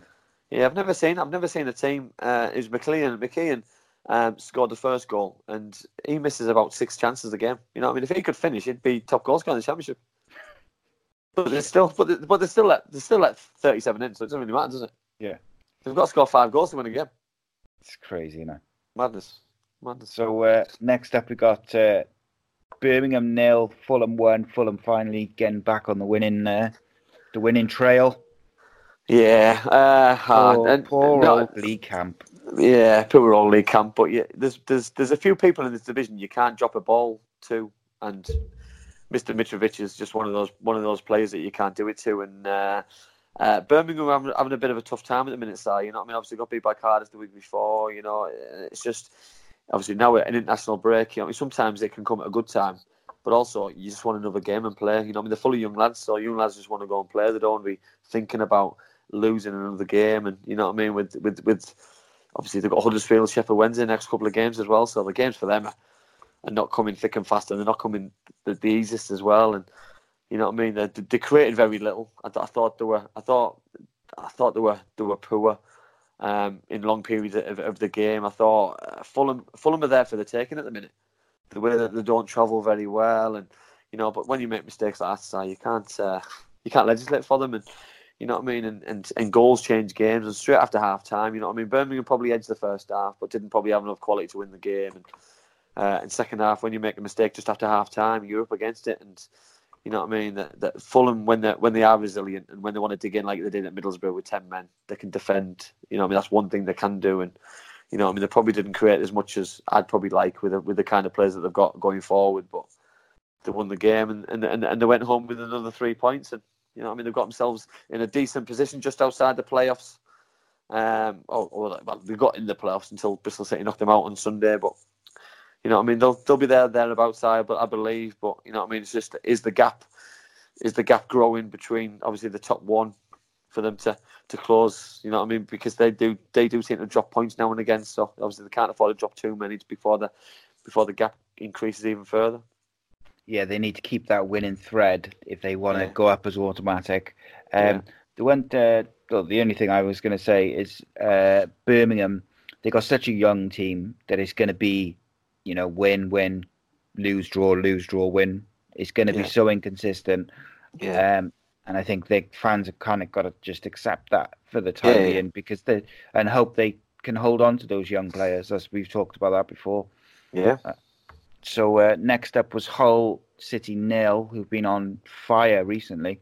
Uh, West Brom one. Uh, to be fair, I thought they were excellent in this game as well. I thought they had uh, Jarrod Bowen had a goal disallowed um, just before the goal. I thought they created another couple of chances. There was some some very good saves from Johnstone. I thought he was outstanding. Um, but when you've got players like uh, like Jake Livermore in the team, and you know what I mean, he can strike balls like he does, and you've got uh, Robson-Kanu who made a start, which which was pleasing to see. Diangana was excellent again. Pereira is one of my favourite players in the championship. You got Phillips who, who's caused problems throughout. They've just got an abundance of, of attacking players, and when you don't take your chances like Hull didn't, you're going to get punished at the other end. And you know, I mean, Jake Livermore, I probably didn't expect him to score, but when he when he hit that ball, it was it was going nowhere but the back of the net. And uh, I was quite impressed that he didn't celebrate because I know he had his issues when he was at Hull, and uh, Hull backed him through the through the tough times. And you know, what I mean, it made it made me smile a little bit that there is a bit of a um, there is a little bit of love in football sometimes, and you know, I mean, between players and, and fans and clubs, and you know what I mean. And I, I really enjoyed that because respect goes both ways, and, and Yeah. for a player to understand, you know what I mean. I know, you know what I mean. I, I obviously had family problems when he was at Hull with with a baby and stuff, and you know what I mean. I had drink and drug problems at the time, allegedly as well, and you know what I mean. So for him not to celebrate on Saturday, I thought it was a really good touch by the boy. Indeed, yeah, it was, and it was an unstoppable shot. And uh, I thought Slaven Bilic's team were excellent. They, um, I thought, I thought uh, Hull were excellent as well. I yeah, so did I. they're a bit unlucky not, you know, to come away with nothing. Yeah, one thing I will say, Si, about uh, about Slaven Bilic's side is just the consistency. That they just seem to get it right at the minute. They just seem to, you know, I mean, going away from home, they keep clean sheets. You know what I mean? Sam Johnstone in goal. You know what I mean? He's been at, he was at Villa when they got promoted um, on loan, and I thought he's, he's he's just excellent. He's just you know I mean Bartley at the back. They're just they're just they're just getting it right. He's he's consistent with his team selections, and um, and his and his bench is really strong. He's he's got players who can make a difference, and and um, and to be fair, they, they've run a bit of a they've done a, done a really good run. And the next couple of games, Sheffield Wednesday at home, Bristol City at home, Preston away, Swansea at home. So the next four games, they couldn't get any tougher. But I think after that, you're coming into into what first week of December, second week of December. That I think by then, I think they'll have a, a better idea. If if they if they can come unscared out of them four games, I think uh, I think that, that one of those places will be uh, potentially taken by a West Bromwich Albion. Yeah, I think so. Uh, next up, Leeds 2, Blackburn 1. Uh, one player I'm going to speak about later on a little bit more was uh, Paddy Bamford.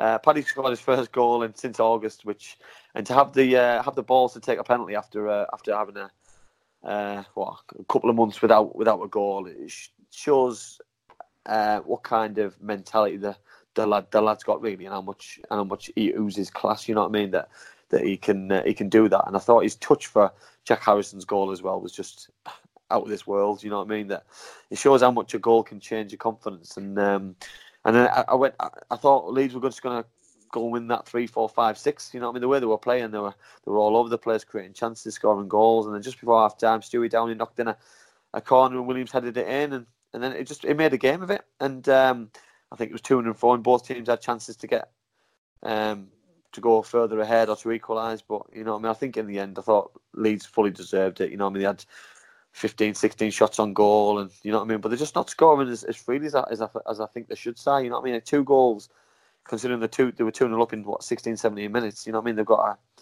three quarters of the game left. And, yeah. you know what I mean? They just, they just don't seem to put teams to bed. You know what I mean? They seem to, they're content with thinking they're good enough to defend, and they are because the league doesn't lie that they've only let nine goals in. But you know, there's going to be soon. There's going to be one game where, where, where that comes unstuck a little bit.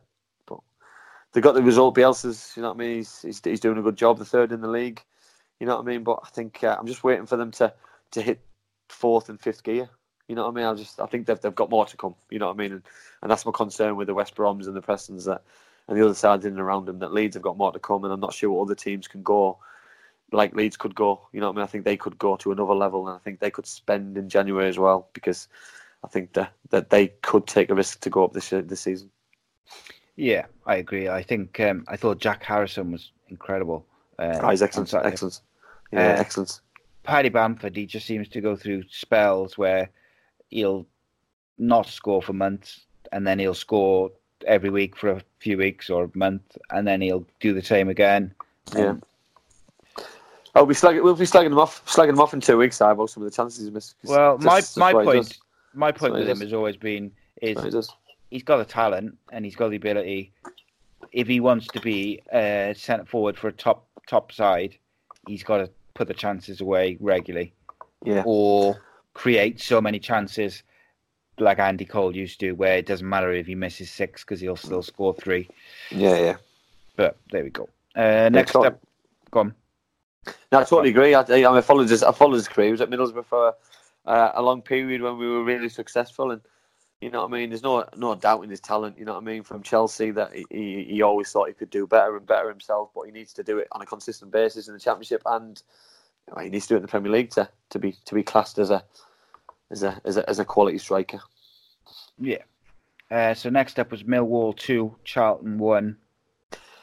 Yeah, strange one. You know what I mean? Strange one for Charlton. You know what I mean? I, I, that, for me, I think uh, obviously the manager's Gary Rowett's gone into Millwall and he's he's had a positive impact. You know I mean? We spoke about managers and changing managers and how much the, the impact they have. And I, fully expected Charlton to go there and, and pick up all three points. And you know what I mean? But the game didn't pan out as as, as, as simple as as that. I think um, I think Charlton are missing Lyle Taylor. So I think we we yeah. spoke about this last week, and I think the longer he's missing, and the longer um, obviously he's missing out there. You know what I mean? They're, they're struggling to score goals in, in in important games. I'm not saying they're struggling to score goals. my point, I think I'm struggling to score goals in games where they need goals. You know what I mean? And sometimes when they're scoring goals in games that they don't need a goal, the goals come freely. But in games when they need a goal, like this in the London Derby, this is when um, the, the, the players and and and the, and the, and the threats come uh, come to the forefront. And uh, you know, what I mean, I think Lee Bowyer will be extremely disappointed that uh, that they didn't get a result from this because I think he'd have gone into the game expecting them to to win. And I think with the high expectations that, that Lee's set for his team and for his for himself, um, I think he'd be very disappointed. But I, I, don't think he can have any qualms with the result. I thought Millwall were, were, were better on the day. You know what I mean? And and for me, they deserve to win. Yeah, I think so. Um, Jed Wallace cracking again. Ah, he's, he's outstanding. He's having a really good, uh, really good spell, and it's just coincided with the manager taking over.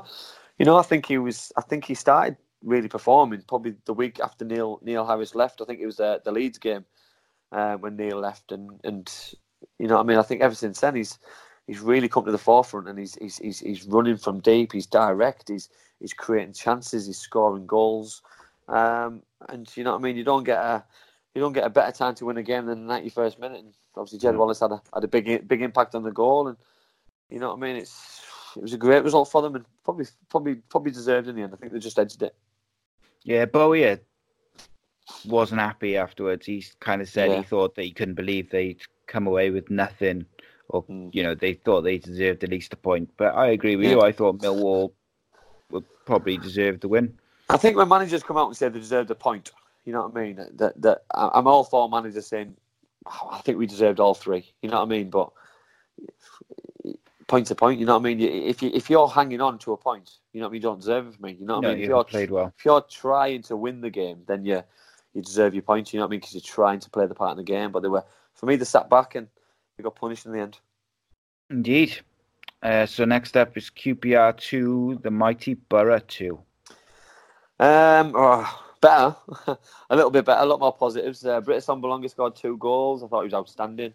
Um, he looked a constant threat. He scored two very good goals. Uh, the second goal, a little bit fortunate with a, uh, a dodgy back pass by Nahki Wells, which I don't even know why he was doing back there. He shouldn't have been anywhere near the near the place for him to do that. But you know what I mean. But you sometimes you earn your own luck um, at times. But going forward, I thought QPR were outstanding. Set pieces looked dangerous. Um, Nahki Wells saw himself a good goal, but the problem I've got with Middlesbrough is, is, is you know, I mean, they worked hard to, to go ahead. So, you know what I mean? So they went ahead, what, 23rd, 24th minute, and then all of a sudden, QPR kick off, go straight up the other end and score. And, you know what I mean? You, you need to make sure that, you know, when you don't give chances away straight away because you, you've worked your, you worked your absolute balls off to get ahead, and then all of a sudden you give goals away, and you, there's no point going and, and working so hard and then just gifting things away. And, you know what I mean? The manager will be so frustrated, but it's it's it's a point on the board, and a point is better than um, better than the weeks the weeks before. You know what I mean? On a on a on a ridiculously bad run. So to go away from home, score two goals against the side who um, letting a lot of goals in as well. You know what I mean? QPR score goals, but they, they let goals in. So I always thought there was going to be goals in that game because Middlesbrough can't seem to defend um, at times, and, and and QPR score goals. So.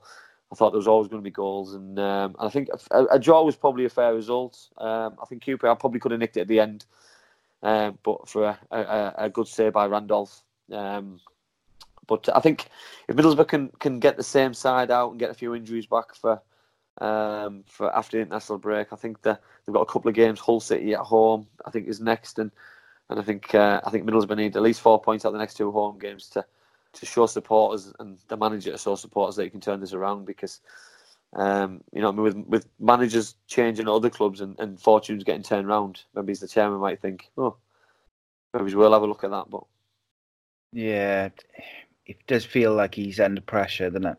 Yeah, um, he, he, is, but rightly so. It's a results business. He's had 16 games, he's got 13 points. It's not enough. It's not, not enough. Not good enough, is it? Really, when you look at it on paper. No. Um, I thought, is it? Is it? Uh, oh, what's his name? I think it's Ayala. I thought he was quite good. Yeah, he was. He had a he had a header disallowed, which I still can't work out what, what why it was disallowed. It was it was absolutely a fine header. Um, he gave it he gave it for offside, but so but I thought he had a defender on the way in. But yeah, it's, it's frustrating. But he's he's a he's a he's a super championship defender. He he knows the league. He dominates games, and uh, and I just hope they can keep him fit because he he has a big big part to play with young Dael Fry next to him. Yep, and next up, the, the resurgent Reading beat Luton three 0 Well, Bowen. Mark Bowen, I was uh, I was very critical of, of what he did, um, mm-hmm. of appoint, appointing himself, but absolute masterstroke. If if he saw if he saw in that team what he's showing so far, then he's he's done a great job. You know what I mean? Because uh, and people can say it's only Luton, but that's just it's disrespectful load of rubbish.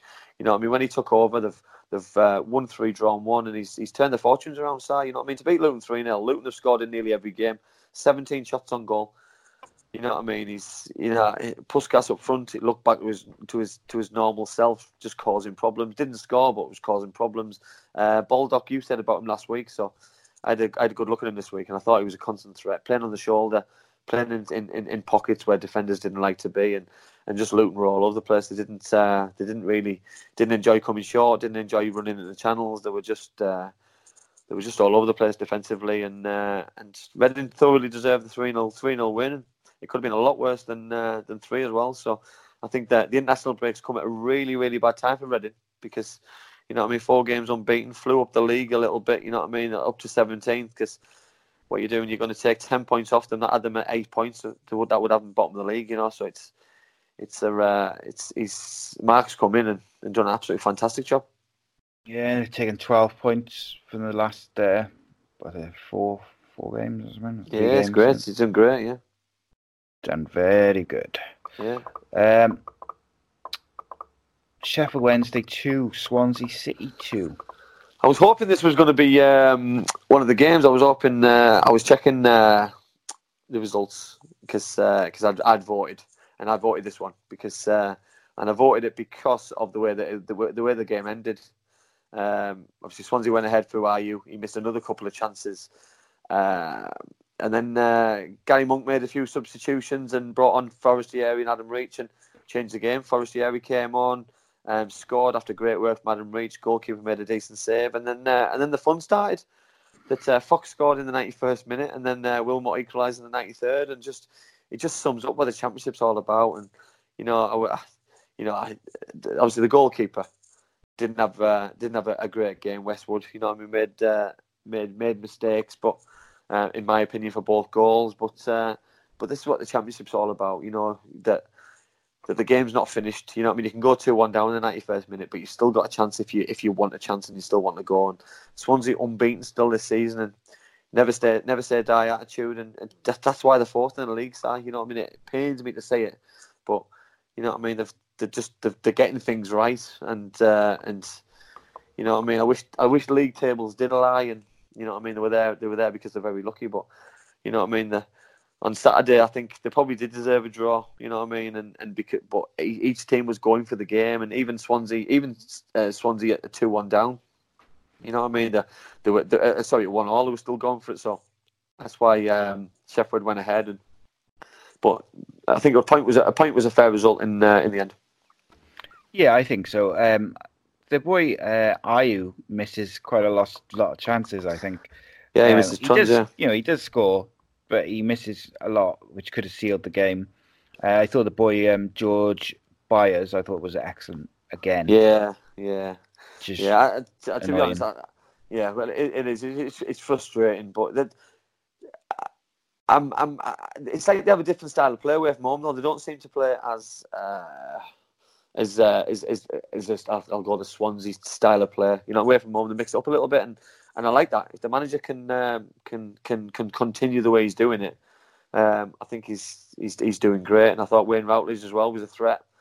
Um, you know what I mean? We spoke about him last week that he's he's resilient. He never he never stops running. He's he's got energy to burn, and you know what I mean. For a for a player who seems to been been around since God, he I, he was around when I played. So was he thirty four? So yeah, so you know he was, he was only a baby when I was uh, when I was at Cardiff. So so it's still nice for him to be uh, kicking the football about and, and, still playing at a good level. But um, I thought Sheffield Wednesday were excellent as well. So going forward, to create chances. You know, what I mean, Fletcher's a, an absolute handful, and you know what I mean. If uh, if if if he can if he can score a little bit more regular for, for the chances that they create, um, I think they'll win a lot more games. But you take Westwood's mistakes out of the game, Stoke would uh, sorry Sheffield would, would win the game.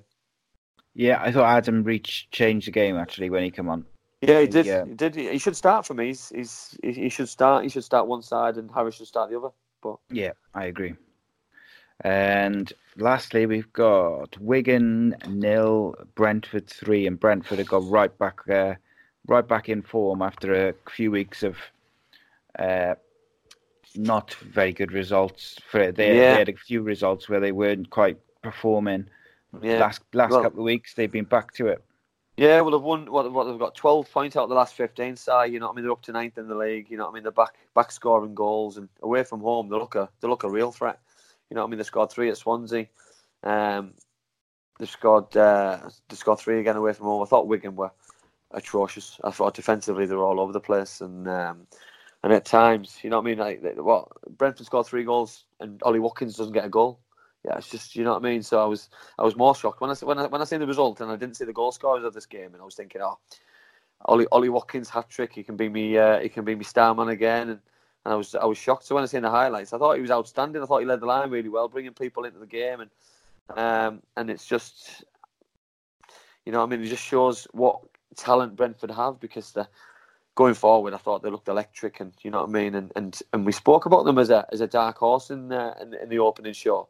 Uh, and if they can keep showing this attacking ability and and and, and, and, and, and attacking performances and goals and creating chances and uh, and keeping clean sheets like they did again, then then they've, they've got a chance to be a to still be a dark horse because what the what did I say there? The the, the ninth in the league, twenty four points. So they're only four points out of the playoffs. You know what I mean? Which is which is nothing. And I think this international break for them will potentially be a be a really bad thing because you know what I mean. They're on they're probably the most informed team in the championship, so they, they don't want to break. But you know what I mean. The next the next three games: Reading at home, Blackburn away, Luton Town at home. I think uh, I think they need um, they need to pick probably nine points up there, and people will then start to think that they're a real uh, a real team to reckon with. Yeah, they um they did spend some money, didn't they, in their start, you know, in the summer. But I think maybe it took them a bit of time to, you know, just a gel, maybe.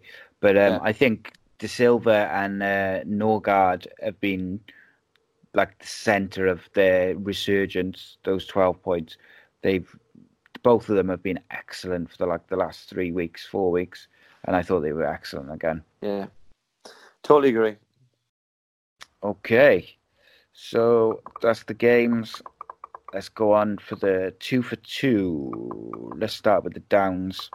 You got first, mate.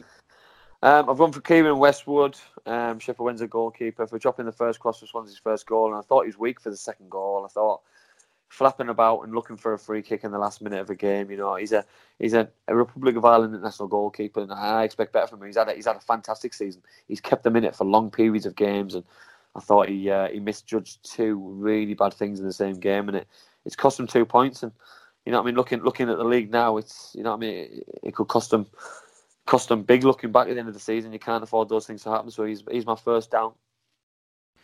Yeah, it's a good shout, mate. That is. I've also gone for a keeper for my first down. I've gone for Lee Camp.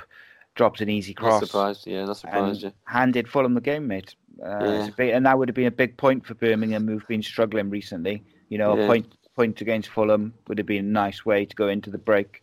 I totally agree. It's fine margin side, isn't it? You know what I mean? That's that's cost them a point. It's cost Sheffield Wednesday two points. You can't afford to lose lose you lose your side points.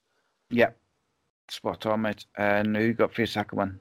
Uh, my second down, I've gone for uh, Bogle from Derby and Nahki Wells from QPR for both back passes, which cost both teams points. Dreadful. You know, you know what I mean? That that the Derby it cost them a point. QPR it cost them two. You know what I mean? You can't afford to, you know what I mean? Just clear your lines. You don't need to take risks. You don't need to, to play over, overplay football and, and play Ajax way, Man City way, Liverpool way. You know what I mean? You'll you'll get opportunities when you play against them to do that, but don't need to do it in the Championship because it's, you know what I mean? To and, and to and to pass to Lewis Grabban and Britt Assombalonga.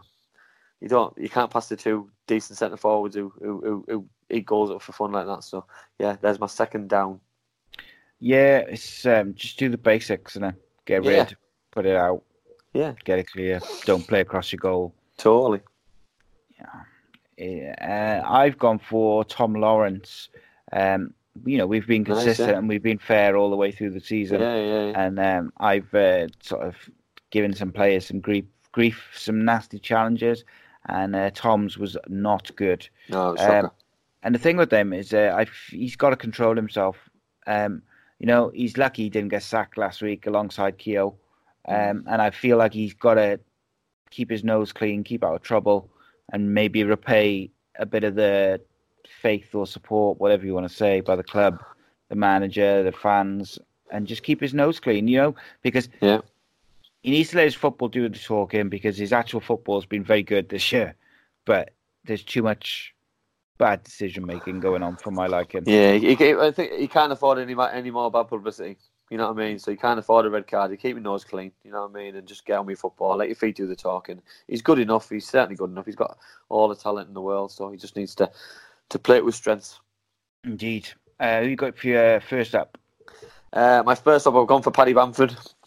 Um, I've been very critical of him, and rightly so. But you know, I mean, to have the nerve to take the penalty after not scoring since August, I thought he was was excellent. His touch for Harrison's second goal, I thought was oh, absurd. So, Paddy's got my, my, my first up. Yeah, I um I went for Sam Clucas of Stoke. Uh, I thought he was excellent all round performance. He supported uh, Joe Allen in around the middle of the pitch, uh, absolutely controlled game, and obviously he scores a great long ranger for his second goal. But the first goal, that first touch was just exquisite, and the you know just to get out of his feet and just hit it without looking up was uh, superb from the halfway line, no less. Yeah, no, I like that. I like that. I, I, I could have easily had him. Uh, for my second one, I've gone for um, uh, Jake Livermore for West Bromwich Albion. Um, a, a, for his goal, uh, I thought was outstanding, but B for his lack of celebration and his respect for the football club because I just thought it just showed how much class the lad has. You know what I mean? He's had personal problems. He's uh, he's not liked by a lot of people of football apparently for, for certain things that he's done in the past. But I just thought he just he just oozed class on Saturday on the pitch and off it. So he's my second one. Shout, mate! I like that. Um, and I went for Paul Gallagher of Preston, nice. leading leading the mighty Preston every week these days. He's warrior. Yeah and uh, he's making everyone around him better, particularly some of those younger players, just dragging them all around with him, and he's, uh, you know, you can't can't uh, he can't do any more. No, exactly. Totally agree. What shout that is. A great shout that. Okay, so let's finish off now with some questions. Uh, guys, you could send your questions for Andy every week to facebook.com slash acecastnation or Twitter at acecast underscore nation. Use the uh, hashtag Ace Nation Army. And uh, you can also email ace network contact at gmail.com. Uh, so Peaches has sent in another word association for you. Uh, so it's uh, uh, lazy. Oh, my brother. it's harsh. True though. Scruffy. Oh, Scruffy. Jack Grealish. Angry. Angry. Ooh, angry. Wayne Rooney. Inappropriate. Inappropriate. Oh, it's a good one, that one. Inappropriate. Uh, oh, you might, you might, you might have baffled me that with that one. Inappropriate. uh, don't think I've ever come across anything anything within football inappropriate. Uh, Anyone make any inappropriate jokes? Uh, oh, baffled me, but that's, that, that's baffled me that one. Baffled me. Then you will have to come can't, back to it. Can't think. Yeah, can't think. Uh, at Honky Donkey asks, uh, "Who's your money on to take over from Warnock now he's left?" Um, we spoke about a number of names there, but I'll be honest. I, I think I think the fans will have a big part to play in it, and I think Craig Bellamy will take over. Mm, interesting. Uh, Johnny wants to know why do you hate Danny Mills so much? I, don't, I, don't, think there's, I don't think there's, there's just like one reason. I think we've had a, a, few spats every time we played against each other. I used to play on the, on the left. He, was, he used to play right back, and um, there wasn't just there wasn't just kicking involved. There was a few verbals, a few pushing and shoving, and we we just had zero respect for each other. So I just yeah, it's just it, it's it was like it was like little and often. It was, it was just, but then it's just constant all the time. So I'd look forward to play against him. He'd look forward to playing against me, and then it would be worse the next time round. So it was like a, by the end by the end of our careers, it's probably a feud. it's like a blood feud now. Yeah, uh, he also wanted to know. He said, "What did you get for Si for his birthday?" And uh, just love, bit of love, bit, bit of love. That's needed. Bit of love, bit of love until he comes down. Well, until he comes down, until he comes up to Middlesbrough. So sorting Indeed. out. And uh, what was it like to play with Merson at Borough as a youngster? A youngster. Um, playing with him was was excellent. To, to learn from the Magic Man was just was that was outstanding. It was just it was the way he left and and and some of the certain things that he said about about some of the players and stuff was things what what don't sit with me right. You know what I mean? That, that he's had his own problems and and nobody ever goes and slags people off. But you know what I mean? At, at the time at Middlesbrough, there was a there was a drinking culture, and Mm. you know what I mean. As young boys, and you you dabble a little bit and you have a drink, but to be to be pulled up on it by somebody who, who used to have a drink problem is a a little bit like Two Face and Yeah, kettle pot kettle black. A little bit. I see. Okay. Uh, what's the wildest football Christmas party you've ever attended? Names and details. He's demanding. Ooh, maddest one. Uh, we've had we've had a few good ones. We've had a, we we we had, we had a really good one uh, for Cardiff. Uh, we we we flew down to Newcastle um, from Bristol. Um, uh, had a couple of days away. We we've we've done one in Dublin. It was just just pure drink, drink drink fueled. Uh, obviously Willie Boland uh, being at the forefront of it and. Uh, sinking probably three pints of everyone's everyone's one and uh, just getting just getting people in the right mess you know what i mean but all, always good fun um, obviously all sorts going on and and just proper team bonding sessions the way that it should be you know that you know what i mean that that people footballers get a really bad name at times but sometimes these things need to happen and you know what I mean. The last thing on my mind, and every one of my Christmas do, was, to get in a car and go and have it, and to go and to go and drive. I'd rather go and have another drink and and to and to plan my next drink tomorrow than than think I was going to Yeah. get in the car. You know what I mean? So it's always the last thing on my mind. But no, Christmas parties were always something that we always look forward to. But I think nowadays they happen so early or so late. They either happen in November or January because there's so many games around Christmas that footballers can't fit them in. So yeah, Smart, isn't it? That these, so many people just think that they'll drive home like it's laziness almost, isn't it? uh, it's arrogance, it's pure arrogance. And uh, the last question is it's a bit of a weird one simply because since the question was asked, things have changed. But um, I, you know, I don't want to leave them out because they asked the question. Uh, so Kelly Dennis asked, uh, I think Cardiff City should just let Warnock see out the season. Don't spend any money in January. Save the money and spend it in the summer for a new manager, uh, if we're allowed to after the Sala incident. What's your thoughts, Andy Campbell? Um, if he was still in charge, I, I'd probably totally agree. You know what I mean? I don't, I don't see the point in throwing money away. There was no point throwing money away. We said this last week that, um, you know what I mean? It's important that a new manager comes in next season, this season, if there's going to be an interim manager, and they're able to spend the money wisely themselves instead of somebody else spending it for them. You know what I mean? So for me, whoever, and if it's a short-term manager for a long-term manager in the summer, then I don't see the point in spending money in the, in, in, in the January window. If it's a full-time manager in the Jan- uh, coming now, let them spend what they want for the January window. Yeah, I think so. I think that makes the most sense. Um, I just think if they are in with a chance of getting to the playoffs, they have to make sure they get there. Yeah, totally Um, agree. And it's just what they do with the whether it's loans or monies or whatever it may be. Yeah. Okay, so to finish off, we will have the most exhilarating 10 second segment out there, soon to be award winning, no doubt.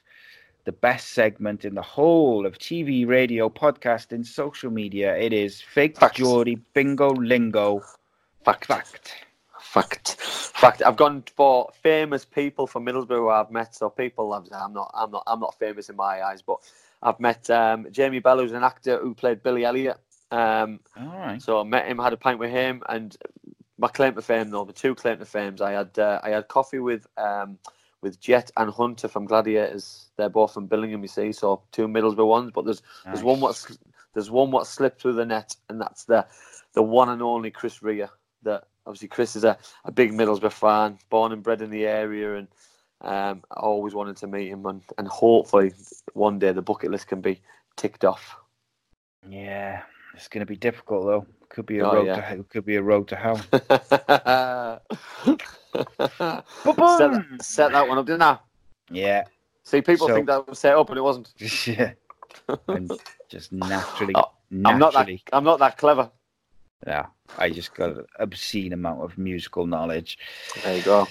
There we go. So, uh, guys, I know it's been slightly longer because we had the uh, Neil Warnock breaking news uh, just before, so we ended up talking about Cardiff for ages. Uh, but we'll be back to normal next week unless something else happens and some footballers do something stupid and then it'll be longer again. But uh, you can find Andy on Twitter at Andy Campbell32.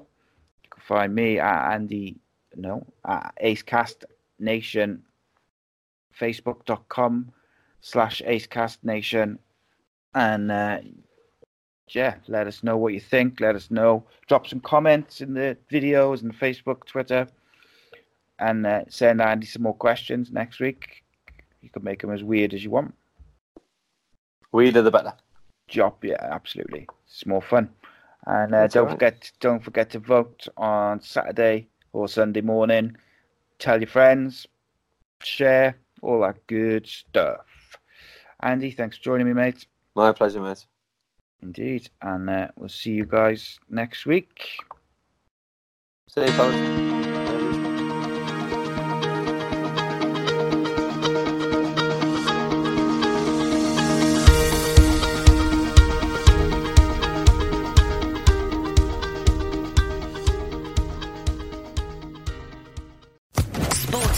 Podcast Network.